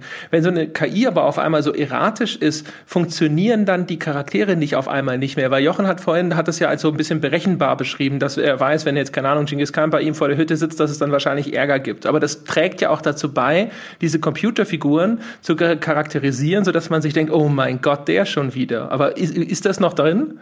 Fang mal an, Martin, bitte. Ja, absolut. Ähm, ich habe lustigerweise dieses, ich habe gewisse Vorbehalte gegen das und das Volk, das meintest du jetzt ja, ne? Mhm. Ähm, ich ich habe lustigerweise gerade mit einer Firma länger gesprochen, die an, an KIs ähm, arbeitet, also jetzt nicht äh, konkret an Civilization, aber wir hatten so das Thema Civilization. Und es ist wirklich so, dass verschiedene Länder, also wo Civilization gespielt haben, verschiedene Vorurteile, nenne ich es mal, oder Ressentiments gegen andere Völker haben. Sprich, die westlichen Spieler, also Europa und, und USA, die sind überwiegend mögen sie die Chinesen nicht. So, dann nimmt man die asiatischen Spieler mit dazu, dann heißt es, naja, dann sind die Chinesen halt wieder so Standard, ist ja logisch, die sind nebenan. Nimmt man die Japaner wieder mit dazu, sind die Chinesen wieder die Bösen. Also scheinbar ist in jedem von uns doch so ein kleiner Rassist, der sagt, ah, der Gandhi, den mochte ich noch nie, der hat immer mit Atombomben geschmissen. Und dementsprechend spielt man die entweder nicht oder wenn sie auftauchen, sagt man, mit dem will ich aber eigentlich nichts zu tun haben. Dazu kommen natürlich jetzt im Ziff diese Spieler, äh, wie ich habe gerade den Montezuma nebenan, dann hast du irgendwie den Attila neben dir, dass du aus geschichtlichen Gründen schon weißt, uh, ist keine gute Idee, den jetzt irgendwie zu reizen oder dem eine Stadt vor die Nase zu setzen. Also das ist immer ganz interessant. Man hat immer so, oh Gott, die wieder, Cleopatra findet man da ganz niedlich. Dieses hat sich irgendwie so reingebürgert. Wenn man das 20 Jahre lang spielt, dann weiß man, welche Länder man mag und welche nicht, auch wenn das jetzt in echt vielleicht wieder ganz anders aussieht. Jochen, wie ist es? Konntest du deine Liebesbeziehung zu Gandhi auch in Civ 6 weiterhin aufrechterhalten? Also nach meiner bisherigen Einschätzung hat auch Gandhi in Civilization 6 immer noch äh, einen gewissen Drang, mit seinem Zeigefinger zu nah an den roten Knopf zu kommen. Aber ich glaube, das, was du vorhin gefragt hast, nämlich kann man diese KI-Persönlichkeiten immer noch auseinanderhalten? Und ich würde sagen, äh, oder, oder entwickeln die wirklich unterschiedliche Persönlichkeiten, die dann in diesem Kontext funktionieren? Ich würde auch da offen gestanden wieder sagen, nein, tun sie nicht, weil die Agendas nicht funktionieren. Zum Beispiel wenn wir über den Anführer der Amerikaner reden, in dem Spiel also äh, Teddy Roosevelt und nicht äh, George Washington, wie das vielleicht äh, der ein oder andere vermuten würde, der hat als Agenda stehen, er findet es toll, wenn auf seinem Kontinent Frieden herrscht. Er ist aber bislang nach allem, was ich sehe, was die, weil die KI kaputt ist, weil das Diplomatiesystem nicht wirklich funktioniert, ähm, sorgt es dafür, dass er aus dieser aus dieser eigentlichen Agenda des äh, der Friedensstiftung und er kommt die ganze Zeit zu dir an und erzählt dir irgendwas von Frieden hier und Frieden da und ey, ich find's total toll, dass du was gegen die Barbaren unternommen hast, weil auf unserem Kontinent soll ja Frieden herrschen, der größte Kriegstreiber von allen ist. Zumindest da haben von sie aber doch die die Amerikaner ziemlich gut getroffen, oder? Bitte? Ich meine, da haben sie doch die Amerikaner ziemlich gut getroffen. okay, das, äh, ja. Äh, äh, darauf würde ich gar nicht näher eingehen wollen. Aber das ist halt so ein Punkt, wo du halt einfach wo du halt einfach so wunderbar siehst, dass die Persönlichkeiten, die sie ihnen geben wollten mit diesen Agendas, nicht dem entspricht, wie sich die KI im fertigen Spiel verhält. Und klar, jetzt kann man argumentieren, aber er hat doch eine Persönlichkeit. Sie widerstrebt halt allem dem von dem, was dir das Spiel sagt, was er hat, einfach weil die KI kaputt ist. Und ja, theoretisch schon. Natürlich laufe ich jetzt nachher rum und äh, oder oder denke mir dann im Nachhinein, oh mein Gott, was für ein Kriegstreiber der Teddy Roosevelt ist. Aber es macht halt einen Unterschied, ob das wie bei Civ 5 absichtlich passiert oder bei Civ 6 einfach daran liegt, dass die KI absolut kaputt ist. Gut. Der Rüdiger, der hat uns gesagt, er hat noch andere Sachen bei sich sozusagen auf der Liste stehen, die er gerne mal diskutiert haben möchte. Eins davon sei, wie die Karten generiert werden in Civilization 6 und das erklärt uns jetzt der Rüdiger, was er darüber sagen möchte. Der Kartengenerator ist meiner Meinung nach kaputt, schlicht und ergreifend. Ich habe wahnsinnig viele Partien gestartet und dann wieder abgebrochen, weil ähm, der Generator es geschafft hat, äh, beispielsweise bei sechs Zivilisationen fünf auf einem Kontinent zu verteilen und eine auf einem anderen alleine. Äh, das kommt wirklich andauernd vor. Oder er bastelt Kontinente, die ähm, dermaßen äh, ja hinderliche Landfeatures haben, wie beispielsweise riesige Gebirgszüge oder riesige Inlandseen, dass es äh, dauernd Engstellen gibt, äh, wo dann wieder dieses Problem des, des äh, Einheiten-Spams zum Tragen kommt, wo man einfach nicht mehr durchkommt, weil da sitzt ein Stadtstaat, der alles mit seinen Einheiten voll spammt, oder da sitzt der Gandhi, der dann wieder seine 30 Missionare auffährt. Ähm, der Kartengenerator, der gehört auf jeden Fall gefixt. Das ist ein ganz, ganz dringendes Problem. Ist das bei allen Größen der Fall oder ist das irgendwie nur bei bestimmten? Ich habe bisher nur klein und Standard gespielt, denn dann kommen wir zum nächsten Problem. Wenn du größere Karten spielst mit mehr als naja, sechs Teilnehmern, dann werden die Zugzeiten im späteren Spielverlauf wirklich unerträglich. Also die Zugberechnung dauert dann so lange, dass du zwischendurch getrost einen Roman schreiben kannst. Das war in äh, C5 auch schon schlimm. Also ich möchte sogar behaupten, der Sechser ist etwas ähm, besser in der Hinsicht. Das heißt aber noch nicht, dass er für sich genommen gut ist. Die Zugberechnung dauert definitiv zu lange. Es kann nicht sein, dass ein i7, ein moderner Prozessor, da eine Minute oder anderthalb an einem einzigen Zug rumrechnet äh, und dann so eine Grütze dabei rauskommt. Also Stichwort schlechte KI. Jochen, ähnliche Erfahrungen gemacht? Ja, definitiv. Also ich würde es okay. tatsächlich nur auf die auf die Zugbegrenzung äh, oder auf die auf die ähm, auf die Zugberechnung so rum ist das richtige Wort sehen. Bezog mich mehr auf den, auf den Kartengenerator, das interessiert mich mehr. Ich glaube, das mit der Zugberechnung, das lassen wir einfach mal stehen. Jein, also der, der Kartengenerator, da würde ich jetzt aus meiner persönlichen Perspektive sagen, der ist nicht besser oder nicht schlechter als in früheren Ciffs. Da mag mir dann jetzt Rüdiger widersprechen, aber diese Probleme hatte ich tatsächlich auch in früheren total durchgepatchten Ciffs relativ häufig. Das, mein Problem ist eher bei dieser ganzen Geschichte, dass ähm, Civ 5, äh, Civ 6 in dieser Hinsicht so ein bisschen ist wie einen Neuwagen, der keine Servolenkung hat, der keine automatischen Fensterheber hat und der keine Airbags plötzlich mehr besitzt, nach dem Auto, das die Hälfte jetzt kostet, das das vorher hatte. Und dazu würde ich eher erzählen, du hast jetzt vielleicht, kommst jetzt auf eine, auf eine schlechte Kartenposition, wie Rüdiger das gerade geschildert hat. Das kann dir passieren. In C5, in der gepatchten Complete-Variante mit allen Add-ons, hast du das Menü aufgemacht und hast gesagt, Karte neu starten. Dann hat er dich an eine andere Stelle gesetzt, auf der gleichen Karte, ohne Ladezeiten oder mit nicht so großen Ladezeiten. In Civ 6 kannst du zurück ins Hauptmenü gehen und dann hat Civ 6 in der Zwischenzeit alle deine Spieleinstellungen vergessen. Die kannst du alle nochmal machen. Wenn du eine schlechte Startposition hast, bedeutet das nicht nur, du wartest so rund eine Minute, zumindest mir geht's so, mit einer SSD, bis dein Spiel geladen ist. Du kannst auch, wenn du rausgehst, weil deine Startposition bescheuert ist oder weil irgendwas nicht ganz geklappt hat, wie Rüdi das geschildert hat, dann stellst du alle Einstellungen nochmal ein, weil er die einfach nicht speichert.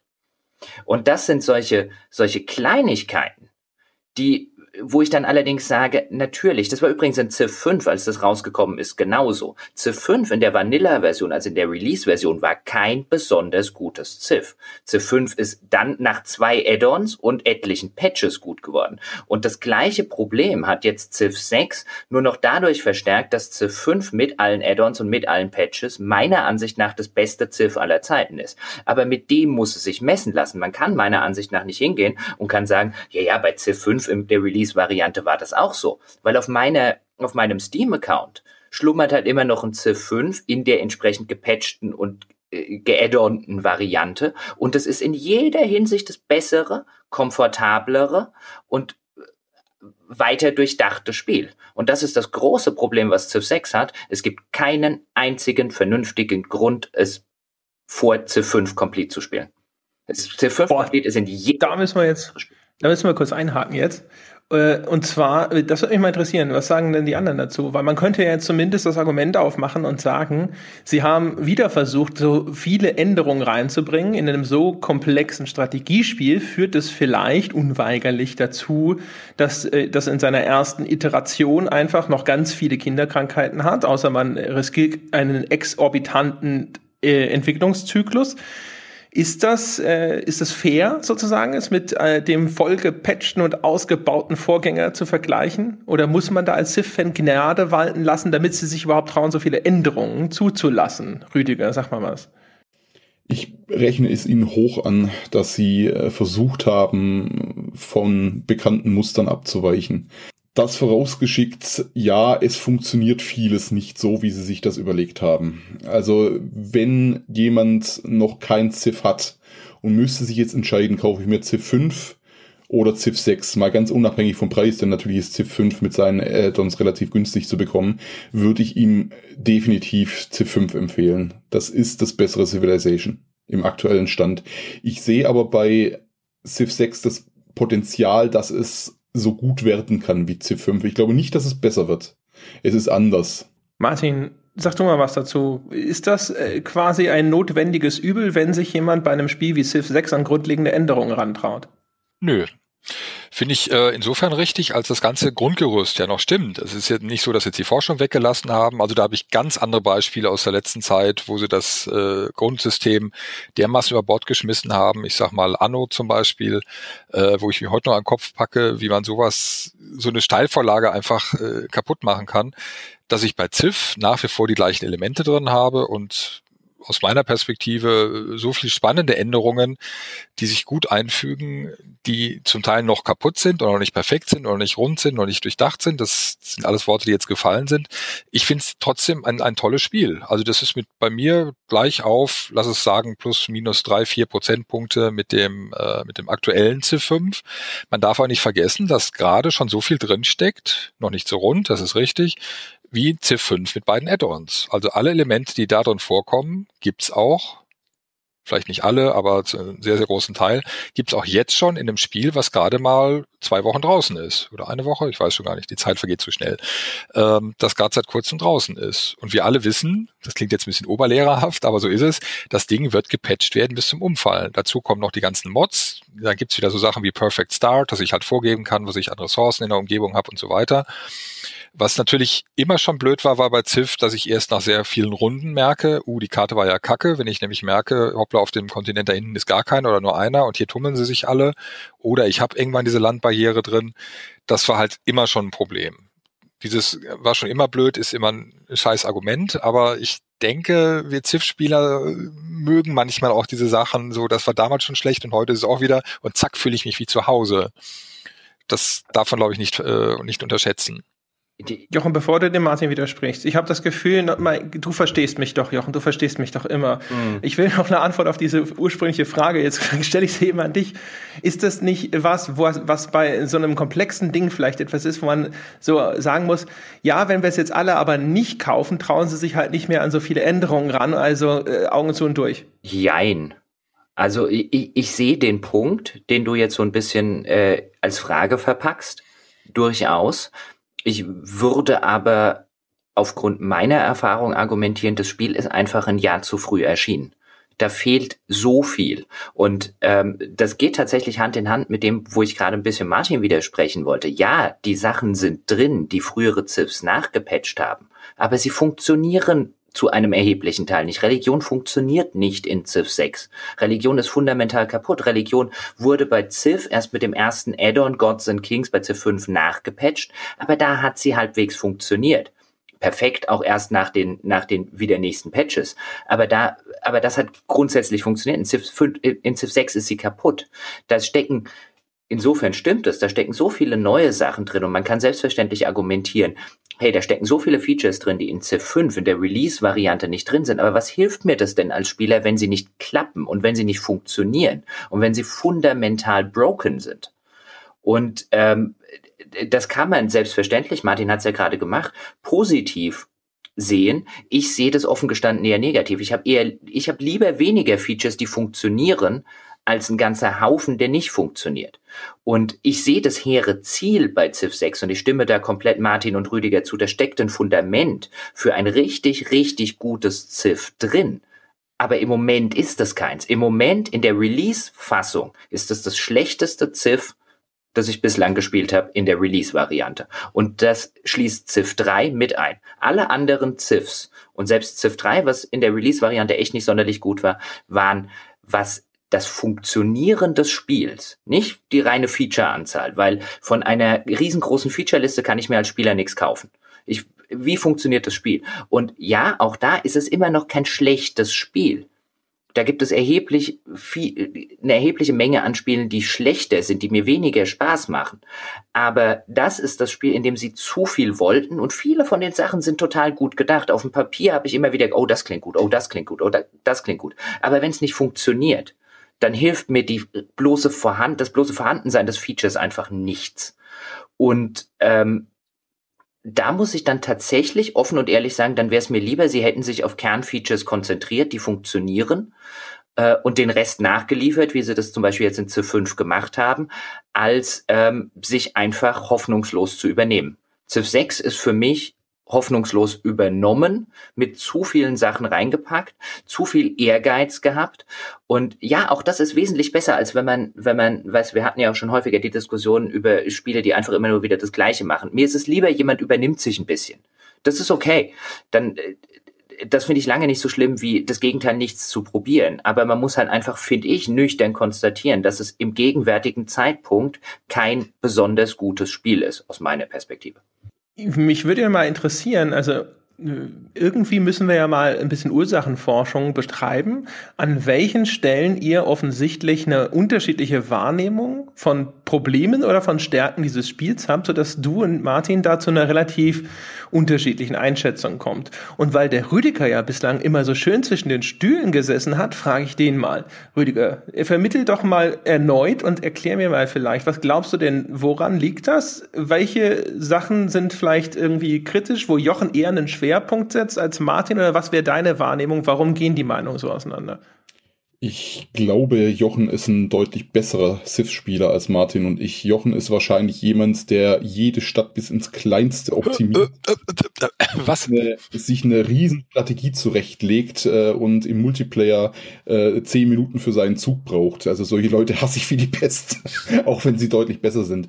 Und deswegen merkt Jochen eher, äh, wenn Kleinigkeiten kaputt sind. Der weiß wahrscheinlich genau, na gut, der äh, Speerträger hier, der ist eigentlich, wenn ich ihn kaufe, 20 Gold zu billig, weil der ist äh, dreimal effektiver als der Streitwagen hier für äh, 20 Gold mehr. Was auch immer, solche Geschichten. Und das Problem habe ich nicht. Ich spiele es halt trotzdem. Mir macht es trotzdem Spaß. Mir macht es nicht so viel Spaß wie Civ 5, aber ich habe meine Freude an Civ 6 bisher. Martin, äh, willst du mal ganz kurz deine Ehre verteidigen? Ja, Rudi hat's ja gerettet. Also bessere Ziff-Spieler. Ich glaube, es sind andere Spielertypen. Also dieses analytische, das mache ich bei Ziff nicht. Das ist einfach so. Das stimmt schon. Ähm, vielleicht habe ich deswegen auch mehr Spaß dran, weil mir die die Fehler, weil, weil es mich weniger tangiert, wenn jetzt der Gegner, der, der KI-Gegner weniger perfekt spielt, ist für mich weniger äh, schlimm als für Jochen wahrscheinlich. Vermute ich jetzt so. Wir können das ja über eine Multiplayer-Partie lösen oder über einen äh, virtuellen Schwanzvergleich. Martin, wie viele Stunden in C5? In C5 muss ich jetzt auf Steam gucken, 400 irgendwas, 450. Ja, aber, aber halt, ja, aber halt immer wieder über die, die Jahre verteilt. Ne? Also nicht so lange am Stück, immer mal wieder ausgepackt und äh, das passt jetzt nicht zum Schwanzvergleich, ähm, immer mal wieder gespielt und wenn Add-ons rauskamen, wieder von vorne und so weiter, dann mal länger laufen lassen am Tag. Dadurch kommen natürlich auch ein paar Stunden zusammen. Aber wie gesagt, in letzter Zeit nochmal viel, auch viel mit Add-ons rumprobiert und äh, mit, mit Mods rumprobiert. Und das macht euch auch nochmal was aus. Aber ich denke, wir spielen da schon, äh, spielen da schon unterschiedlich, Jochen und ich. Rüdiger, wie viele Stunden C5? Ich habe gerade nachgeschaut, es sind äh, zu meiner Schande 578 Stunden. äh, ich, ja, muss aber sagen, hier. ich muss aber sagen dazu, äh, das ist auch viel im Hintergrund laufen dabei. Ähm, das heißt, ich äh, tapp dann auch gerne mal raus und surf zwischendurch oder was ist ich, wasch die Wäsche äh, und Warte, läuft halt weiter im Hintergrund. Cookie-Clicker. Ja, so ein bisschen. Ähm, übrigens, um das ganz kurz zu erwähnen, ein positiver Aspekt von Civ 6. Civ 6 läuft im Hintergrund, wenn du raustappst, tatsächlich weiter. Also der berechnet den Zug weiter. Das hat Civ 5 nicht gemacht. Civ 5 hat dann einfach pausiert, was ich fürchterlich finde. Oh, oh, oh ja, oh ja. Also Civ, Civ 6 kannst du übrigens, auch wenn er jetzt die Karte lädt, und bei mir dauert das halt, wie gesagt, trotz SSD, wenn ich ein neues Spiel starte, relativ lange und ich kann raustappen und in der Zwischenzeit was anderes machen. Würdest du denn dieser Psychoanalyse, die für dich schmeichelhaft ausgefallen ist, zustimmen, Jochen? Ich weiß nicht. Also, ja, also äh, wahrscheinlich kann man nicht anders argumentieren, außer dass es tatsächlich unterschiedliche Spielertypen sind. Ich würde mich jetzt selber in meiner eigenen Wahrnehmung wäre ich vielleicht nicht ganz so ein ein kleinkarierter Spieler, wie, äh, um das jetzt böse zu formulieren, wie Rüdiger das dargestellt hat. Ich, ich würde aber vielleicht lieber die Diskussion so auf eine, auf eine nachvollziehbarere Ebene bringen, vielleicht auch wenn man dem Ganzen zuhört. Weil ich der Meinung bin, dass bei C5 nicht nur diese mechanischen oder diese, diese, diese kleinen Sachen dann kaputt sind, sondern auch das große Ganze in, in Teilen, wie zum Beispiel Civ 5 hat, äh, Civ 6 hat einen, einen Fog of War, also diesen Kriegsnebel, äh, der sich über die Karte legt an den Stellen, wo du, äh, wo keine deiner Einheiten oder keine deiner Städte äh, das Ganze sehen können. Und das ist ja keine Mechanik, die besonders neu ist. Aber Civ 6 hat den schlechtesten Fog of War, den ich jemals in über 30 Jahren in einem Spiel gesehen habe. Das Problem ist nämlich, die Teile der Karte, die du noch nicht aufgedeckt hast, sind braun. Der Kriegsnebel ist auch braun. Wenn du auf die Karte guckst, hast du äh, einfach nur aus den Augenwinkeln heraus kannst du nicht abschätzen, ist das der Kriegsnebel oder war ich da noch nie? Und das, das, das ist ein Teil von Civ 6 ist unfassbar schlicht, schlecht lesbar und wo ich mich auch ernsthaft frage, wie das durch eine, durch eine QA gekommen ist in dem Fall, weil klar, nach 30 Stunden guckst du halt genau hin. Aber die Tatsache, dass ich überhaupt genau hingucken muss, dass ich nicht in der Lage bin, auf einen, mit einem kurzen Blick oder aus den Augenwinkeln zu lesen, ob ich an der Stelle schon war oder ob das nur der Kriegsnebel ist, der da drüber läuft, ist halt einfach unterirdisch. Das sind wir übrigens bei einem guten Thema, nämlich Komfortfunktionen.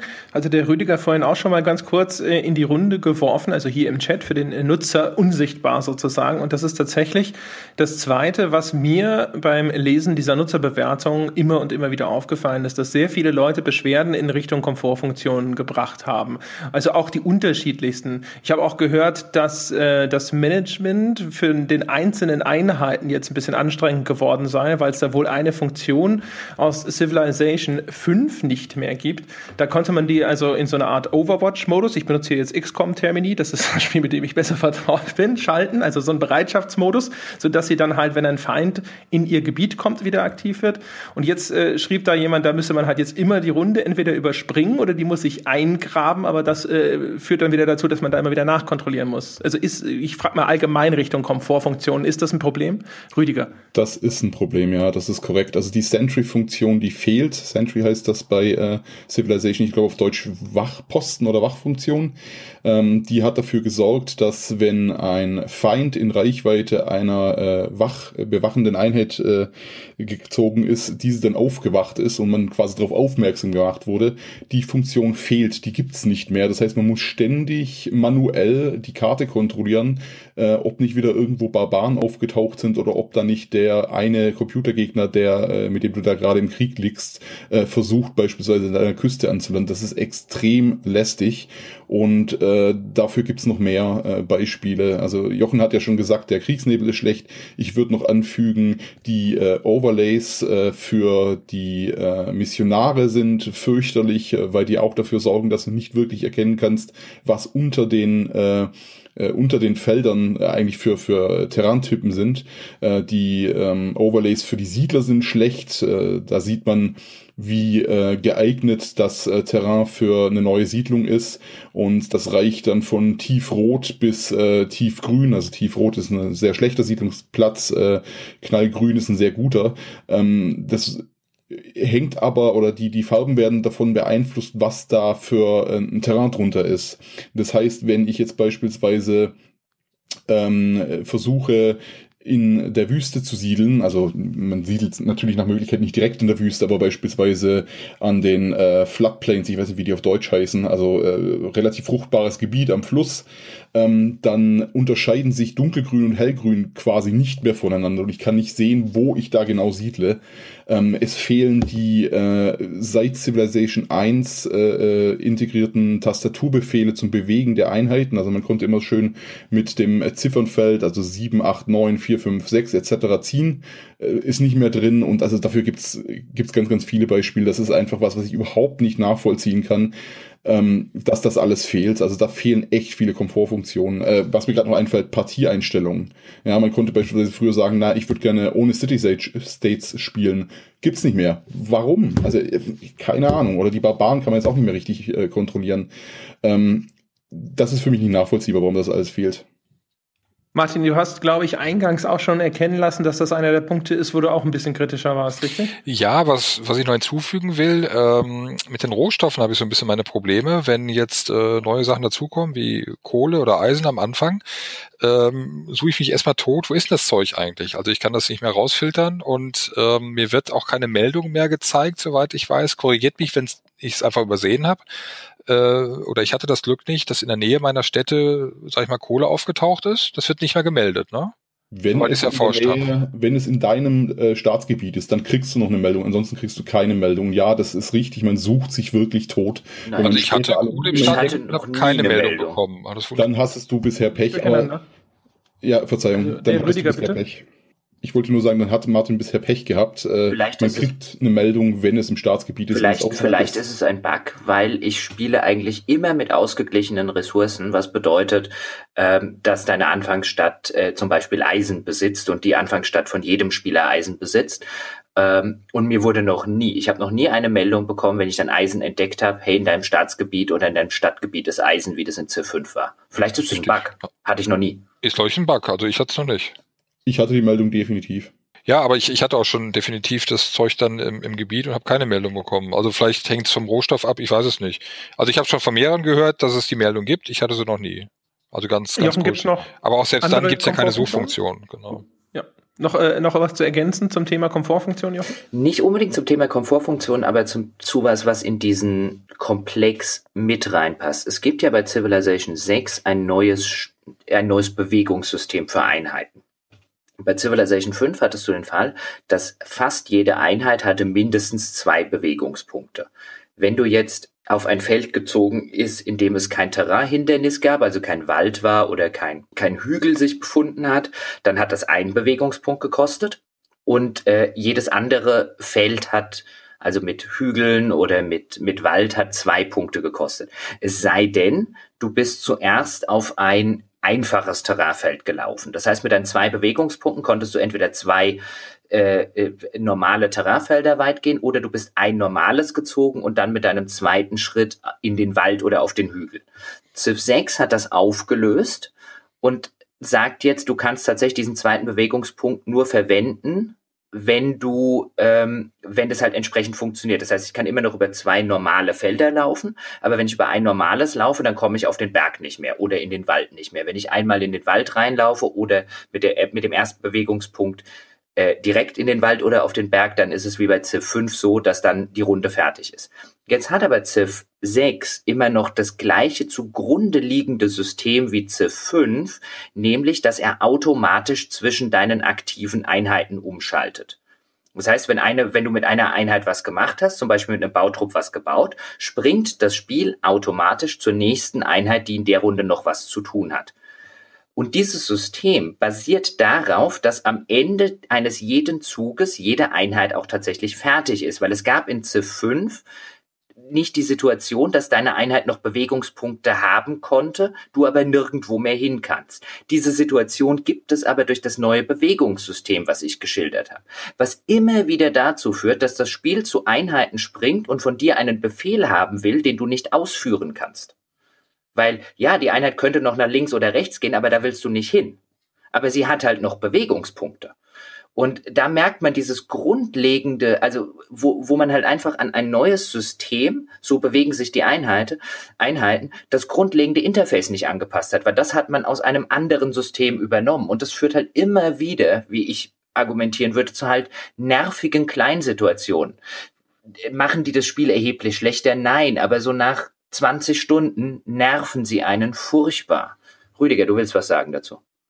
Äh, ja, ich wollte dir nur zustimmen. Es nervt ganz fürchterlich, dieses automatische Rumschubsen und dieses Bewegungspunkte übrig haben, aber man kann es abstellen. Es gibt äh, einige findige Spieler, die sich die INI-Dateien angeschaut haben ah. und man kann durch manuelles Editieren eben dieser äh, INI-Dateien viele Komfortfunktionen wiederherstellen, die zwar schon eingebaut sind, die sich aber übers Menü nicht aktivieren lassen. Und dazu gehört beispielsweise auch, dass dieses automatische Rumschubsen, was glaube ich die schlimmste Neuerung ist, die CIF 5 damals eingeführt hat und diese in CIF 6 äh, leider übernommen haben, die kann man abschalten. Also in CIF 5, aber gut das zu wissen, in CIF 5 hat es mich insofern halt einfach nicht gestört, weil es mir nicht passieren konnte, dass er mir eine Einheit äh, durch das automatische Anspringen gibt, mit der ich äh, noch nicht fertig bin. Weil einfach ja. jede Einheit war fertig. Civ 6 hat das halt nicht.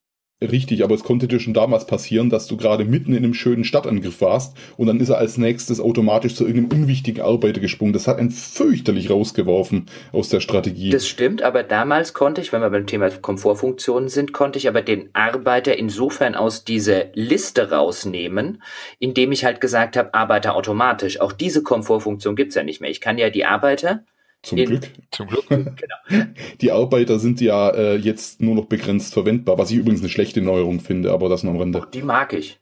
Ja, ja ich finde, das ist fürchterlich, fürchterliche Kleinarbeit im späteren Spielverlauf. Du machst äh, im, später quasi nichts mehr anderes, als alle paar Runden Arbeiter zu produzieren und die dann zu verbrauchen. Ich weiß, aber wenn ich die automatisieren könnte, hätte ich damit kein so riesengroßes Problem.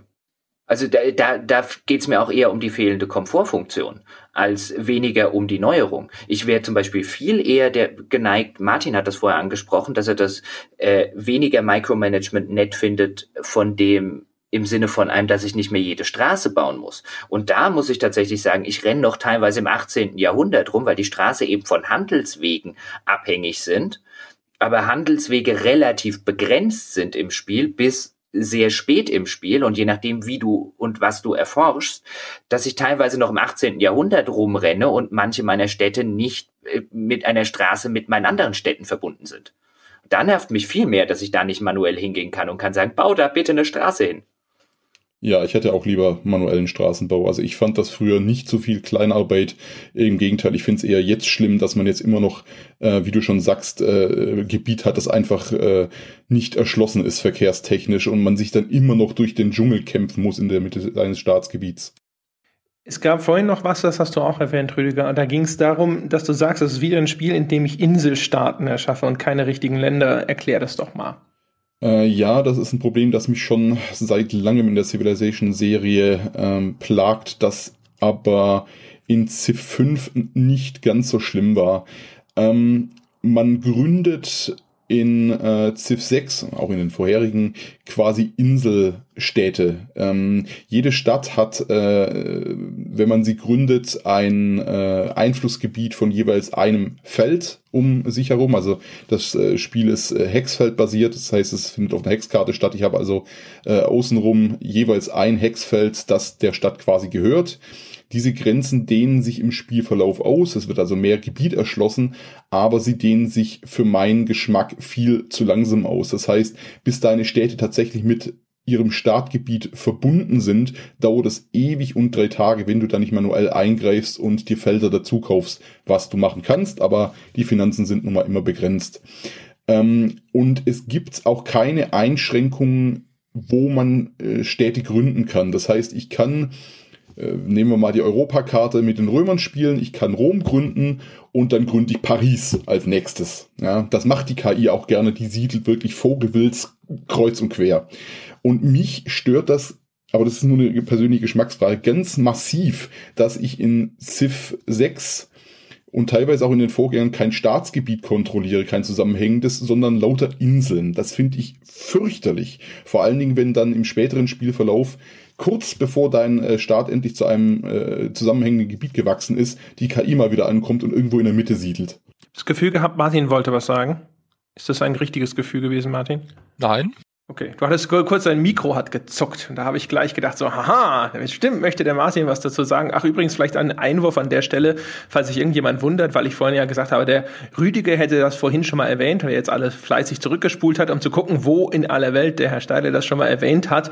Das war eine Bezugnahme auf eine Vorbesprechung, die wir hatten. Nur zu, zur Klarstellung. Joch, möchtest du noch was sagen zu Inselstaaten? Ja, und zwar möchte ich das sagen, ähm, dass ich da Rüdiger zustimme. Also mir wäre es auch lieber so gern, wie ich Civ 5 mochte, aber insbesondere Civ 5 war auch ein Spiel, das extrem sehr in, in eine Kleinstaaterei ausgegangen ist. Also Civ 5 hat auch durch sämtliche zugrunde liegenden Mechaniken eher wenige Städte gefördert und eben nicht dieses große, umspannende Weltreich. Aber was C5 gemacht hat, und Rüdiger hat es vorher kurz skizziert, ist, dein Staatsgebiet erweitert sich automatisch. Civ5 hat dir angezeigt, welches Feld du als nächstes bekommen wirst. Civ 6 macht das aus einem mir völlig unerfindlichen Grunde nicht mehr. Deine Stadt erweitert sich, aber ich weiß nicht, welches Feld ich als nächstes bekomme. Das passiert dann einfach. Das Spiel sagt mir das übrigens auch nicht mehr. Hey, dein Staatsgebiet hat sich gerade erweitert, sondern es passiert einfach. Civ 5 hat das, hat das angezeigt, grafisch, und hat auch erklärt, hey, dein Staatsgebiet ist gewachsen, wenn es tatsächlich passiert ist. Bei Civ 6, wenn ich da nicht in jeder Runde gucke, ich weiß nicht, wann das passiert, ich weiß nicht, mit welchem Feld das passiert. Ähm, auch das ist wieder, ich würde es nicht eine Komfortfunktion nennen, ich würde dann einfach sagen, das ist sowas Fundamentales, wenn das Spiel so funktioniert, diese Anzeige und diese Information wegzunehmen, sorgt so ein bisschen dafür, dass ich halt im Trüben fische. Rüdiger, du willst was dazu sagen? Fass dich bitte kurz. Wir wollen noch zu einem anderen Thema springen. Ja, um das ganz kurz noch zu ergänzen. Es gab auch in C4 und 5 noch einen Kulturkampf. Das heißt, man hat wirklich aktiv um seine Grenzen gerungen. Je mehr Kultur man produziert hat, desto schneller haben sich die Grenzen ausgebaut und man konnte dem Gegner auch Felder wegnehmen. Das Feature ist in äh, Civ 6 komplett gestrichen worden. Das gibt's nicht mehr. Ich verstehe nicht ganz warum.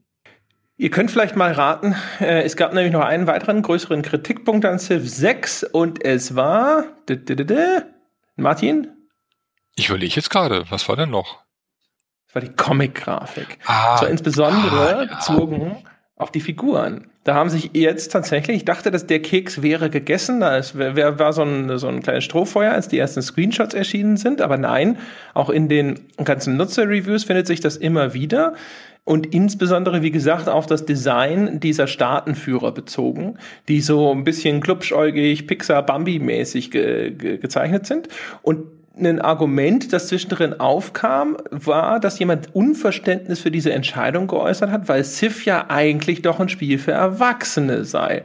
Da würde mich mal interessieren, stimmt ihr dem zu? Also ich erinnere mich noch daran, dass ich das mit Jochen auf der Gamescom gespielt habe und dachte so, die Anmutung von der Spielkarte fand ich gar nicht so schlimm. Also da finde ich diese, fand ich diese Comic-Grafikkritik irgendwie komisch.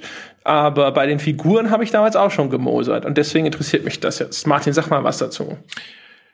Also persönlich gefallen die mir total, die Herrscher. Ich finde den, den, äh, den Römer klasse.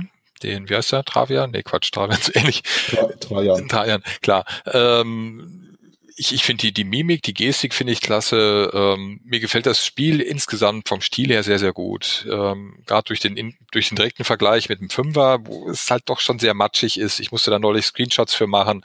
Man erkennt recht wenig. Ähm, finde ich hier schon deutlich besser insgesamt. Ich hatte, als ich es erst mal gesehen habe, auch so ein bisschen die, die Befürchtung, oh je, das geht jetzt Richtung, äh, Richtung der Xbox-Version damals, ähm, Civ Revolution, so, so ein abgespecktes. Aber ich finde es echt gelungen. Also mir, mir gefällt's. Aber ich mag auch dieses bunte, ist wirklich, glaube ich, so eine Typfrage. Ich bin halt nicht so der gute Ziff-Spieler, wie wir vorhin erfahren haben.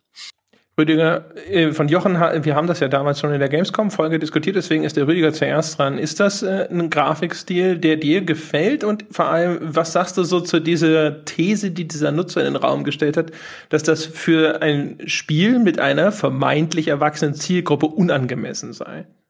Ganz ehrlich, das geht mir komplett am allerwertesten vorbei.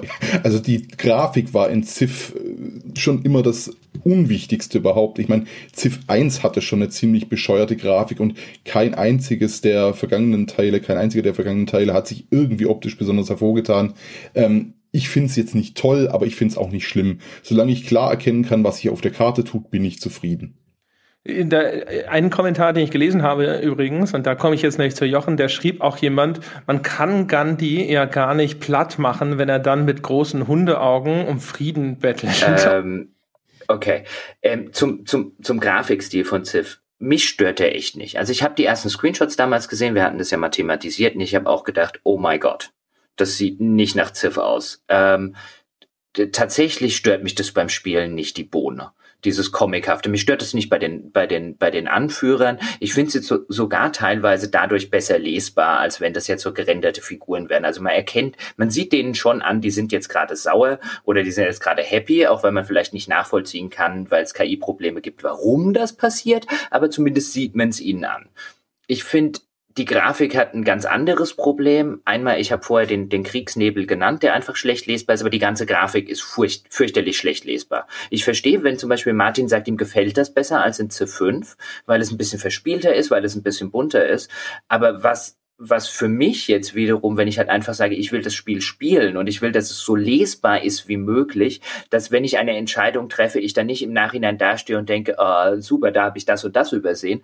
Da funktioniert es auch da erheblich schlechter als der Vorgänger, weil es gibt immer noch Momente, auch nach 30 oder 35 Stunden, wo ich eine Einheit auf, eine Einheit auf einen Hügel ziehe und erst merke, dass, sie, dass das ein Hügel ist, wenn ich draufstehe, weil es einfach schlecht lesbar ist.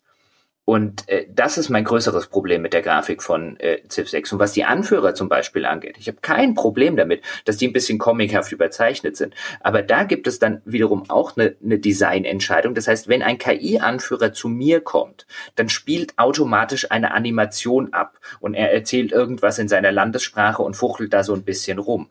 Und wenn du die abbrechen willst, weil du halt irgendwann einfach weißt, okay, jetzt kommt gerade wieder Teddy Roosevelt zum Beispiel und beglückwünscht dich, dass äh, du mit den Barbaren auf dem Kontinent fertig geworden bist dann drückst du auf die Escape-Taste und dann kommt der normale Diplomatie-Bildschirm und dann musst du dort auch wieder auf, auf Wiedersehen klicken. Das heißt, irgendwann kommt es zu dem Punkt, und ich weiß nicht, warum sie das gemacht haben, weil es äh, intuitiv keinen Sinn ergibt, dass du, wenn, wenn der, wenn der Bildschirm aufpoppt, irgendein anderer Anführer kommt, zu dir du schon da sitzt und so sagst, oh Gott, jetzt geht der mir wieder auf den Sack.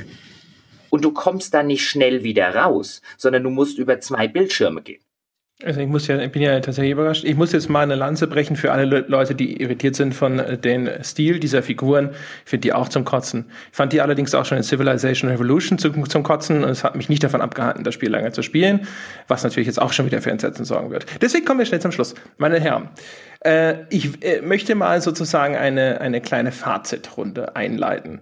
Also ich habe jetzt gehört, ja, die Komfortfunktionen sind äh, entweder entfernt worden oder kaputt. Teilweise lassen sie sich über irgendeine INI-Datei wieder anschalten, was ja so ein bisschen ein untrügliches Zeichen dafür ist, dass ein Spiel nicht ganz rechtzeitig fertig geworden ist, wenn man dann schnell nochmal irgendwas auskommentiert, was noch nicht ganz richtig funktioniert. Dann ist die KI mies, sagt man mir. Dann funktionieren die Agendas nicht. Dann gibt's nach hinten raus sehr lange Zugzeiten. Das war wohl schon immer so, aber na gut, sozusagen Schwamm drüber. Und der Kartengenerator ist zumindest laut Rüdiger auch nicht ideal, wobei Jochen gesagt hat, naja, der war eigentlich schon immer so, wie er ist. Das klingt echt nicht so richtig gut. Deswegen muss der Martin jetzt anfangen und mir mal auch vor allem sagen, was sind denn echt die ganzen Stärken dieses Spiels, die hier die ganze Zeit unterschlagen wurden? Wir reden immer noch über Ziff. Und Ziff ist in vielen Punkten, äh, verzeiht es einfach oder verzeihen wir dem Spiel, also ich zumindest oder scheinbar viele andere auch, ähm, gewisse Macken, gerade zum Release. Das Spielprinzip selber ist nach wie vor seit über 20 Jahren unverwüstlich und es ist nach wie vor drin. Es ist nach wie vor dieses eine Runde noch Syndrom, was immer wieder zitiert wird. Hier passt es wie Arsch auf einmal. Es ist immer noch so, ich habe es erlebt, ich habe das Ding gestartet und es ist wirklich so, du willst diese eine Runde noch machen. Das ist ja nach wie vor drin. Man ärgert sich zwischendurch über irgendwelche Sachen. Jetzt ist die KI wieder kacke und der macht so komische Sachen und da hinten ist wieder irgendwie so ein, äh, so ein Bergmassiv, wo ich nicht drum rumkomme und da steht wieder ein Missionar im Weg. Scheiß drauf. Es ist immer noch ein verdammt tolles Spiel, was nach wie vor einen sehr hohen Suchtfaktor hat, wo man verschiedene Sachen ausprobiert, meiner Ansicht nach jetzt sogar noch mehr als früher. Ähm, ich habe wieder neue Elemente drin, an denen ich rumprobieren kann. Ich habe äh, diesen doppelten Forschungsbaum. Fog of War finde ich, das äh, Braun finde ich ein bisschen ungeschickt. Ich finde aber den, den Stil davon, dieses Verwischen der Landkarte wieder, wie so altes Pergament, das finde ich echt schön. Mir gefallen die Herrscher, mir gefallen die Truppenanimationen, äh, Wellengang finde ich klasse. Ich habe endlich wieder Weltwundervideos, da hat auch keiner was zu gesagt. Ähm, ich habe mehr das Gefühl, ich führe wirklich ein Volk durch die Geschichte, auch wenn dieses Volk Macken hat oder wenn die, die Mitspieler Macken haben, aber es ist nach wie vor ein verdammt, verdammt gutes Spiel. Punkt. So, und Jochen, bevor du uns erklärst, warum diese Stärken eben nicht ausreichend sind, um das Ding über die Runden zu retten, möchte ich, dass du einmal ganz kurz auch äh, erklärst, was für dich nach wie vor Sachen sind, die wirklich positiv hervorzuheben sind an dem Spiel. Ja gut, das hat Martin gerade schon ausgezeichnet zusammengefasst. Also es ist halt immer noch Ziff. Und selbst ein schlechtes Ziff, ich glaube, ich habe es vorher schon mal erwähnt, ist immer noch besser als sehr, sehr viele andere Spiele. Also auch dieses Ziff und ich würde es als als äh, man kann bestimmt bei Ziff 3 noch ein bisschen äh, drüber streiten und es wird vielleicht den einen oder anderen Ziffern geben, der sagen würde, nein, man kann Ziff 6 nicht als schlechtestes Vanilla-Ziff oder Release-Ziff aller Zeiten bezeichnen. Ziff 3 war schlimmer. Ja, das kann man aufmachen, aber ähm, es ist, und da hat Martin recht, immer noch ein Spiel, was echt, wenn man wenn man dieser Ziff-Fan ist, echt, echt Spaß machen kann. Und zwar aus genau diesen genannten Gründen. Das Spielprinzip ist unverwüstlich. Und ich würde auch nicht behaupten, und ich würde auch lügen, wenn ich sagen würde, Ziff hätte mir keinen Spaß gemacht. Und äh, deswegen hat's ja auch auf meiner grünen Wiese eine 60er-Wertung, weil der dann Martin die Nase rümpft. Aber für mich auf meiner individuellen persönlichen grünen Wiese, wo nur meine eigenen Pferde und Ponys rumstehen, ist eine 60er-Wertung eine, hey, für Fans total super aber mehr ist es in meiner Wahrnehmung und in dieser Relation halt einfach nicht. Aber wer einfach nur oder wer sich an Civ 5 halt einfach so tot gespielt hat und wir haben jetzt ja festgestellt, wir haben offensichtlich alle drei über 500 Stunden rein versenkt.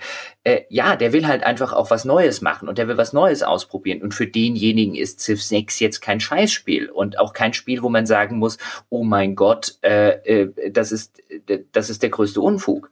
Aber in unserem Wertungssystem, André, das wir uns jetzt so gelegt haben, wenn das jetzt eine Wertschätzung wäre in dem Format, würde ich halt immer sagen, wartet auf Patches und äh, die Add-ons und kauf's dann kauf das nicht zum Vollpreis. Weil aus meiner Sicht, wenn ich es jetzt dir zum Beispiel empfehlen würde, würde ich sagen, warte am Ende auf eine Complete Game of the Year Edition. Es gibt keinen Grund, das jetzt zum Vollpreis zu kaufen, zumal, darüber haben wir auch noch nicht gesprochen, das so extrem Phishing for DLCs ist. Also ich, also wenn, wenn nicht mindestens 15 oder 20 äh, Herrscher-DLCs erscheinen, fresse ich einen Besen. Warum? Weil so wenige drin sind, oder? Ja, im Vergleich. Auch da kann man wieder das, äh, auch da kann man wieder den Fall aufmachen. Hey, wie viele gab es denn in der Release-Version von Civ 5? Aber das ist meiner Ansicht nach nicht das, womit sich Civ 6 für mich messen muss. Ich kann heute Civ 5 Complete kaufen. Ich habe ein besseres, durchge, äh, ein besseres, ein durchdachteres, ein auf Macken, Probleme und Bugs ausgebessertes Spiel, das die Hälfte kostet und doppelt so viel bietet. Rüdiger, du kannst jetzt hier wieder die ausgeglichene Endposition vertreten und wenn ich dir jetzt den roten Teppich ausrolle sozusagen und äh, nochmal so einen Disclaimer vorweg schicke und sage, Herr, äh, meine Damen und Herren, Rüdiger Steidle hat erst 50 Stunden gespielt und will eigentlich gar keine Wertung geben und sagt, dass es äh, also unter den allergrößten Vorbehalten und Protesten geschieht, wenn überhaupt, dann würdest du sagen, es hat verdient aktuell und äh, widerrufbar? Oh Gott, 79? Ich glaube, oh, ist, ein, ist ein Wort. Ich glaube, es sind fast alle Probleme lösbar, die genannt wurden. Ich glaube auch, dass fast alle Probleme gelöst werden. Äh, man sollte auch im Kopf behalten, es werden jede Menge Mods erscheinen für das Spiel, sobald der Mod-Support richtig integriert ist. Und äh, die haben ja schon äh, aus C5 teilweise ein komplett anderes äh, Spiel nochmal gemacht. Ähm, es gibt ein paar Dinge, von denen ich kein großer Fan bin, wie das Arbeitersystem und generell diese äh, Distriktaufteilung der Städte, die äh, eine massive Spezialisierung erzwingen. Aber äh, die meisten Geschichten, die heute Abend kritisiert wurden, wie die KI, die äh, Mängel in der Steuerung, die äh, ja, Komfortfunktionen, die fehlen, das wird alles verbessert, das wird alles nachgereicht. Und äh, ich, ich sehe schon, dass Civ 6 am Ende mit allen Add-ons genauso gut werden wird. Wahrscheinlich, hoffentlich wie Civ 5. Da bin ich übrigens komplett bei Rüdiger, was das angeht. Ich weiß nicht, ob ich es vorher schon mal erwähnt habe. Ich glaube auch wirklich, ich sehe ein Grundgerüst für ein richtig geiles Spiel und für ein richtig, richtig gutes Ziff ich sehe nur ernsthaft nicht, ich verstehe, wo zum Beispiel dann Martin herkommt und einige andere, die das toll finden, aber ich verstehe trotzdem aus meiner persönlichen Sicht ernsthaft nicht, wie man im jetzigen Zustand da eine Kaufempfehlung aussprechen könnte. Ich finde, find, im jetzigen Zustand ist es definitiv ein, das Gerüst ist da, wartet bis der Kram reingepatcht ist, wartet bis die ein oder zwei Add-ons erschienen sind und die ganzen Nationen DLCs drin sind und dann, dann hast du bestimmt ein tolles Ziff. Aber zum Vollpreis jetzt kaufen und den ganzen Kram danach einzeln nachkaufen und am Ende für 100 Euro ein Ziff bekommen? Nee. Gott. Dann, äh, dann äh, würde ich sagen, fällt hier der Hammer, meine Herren. Vielen, vielen Dank, dass ihr da wart. Danke, Rüdiger. Ich danke für die Einladung.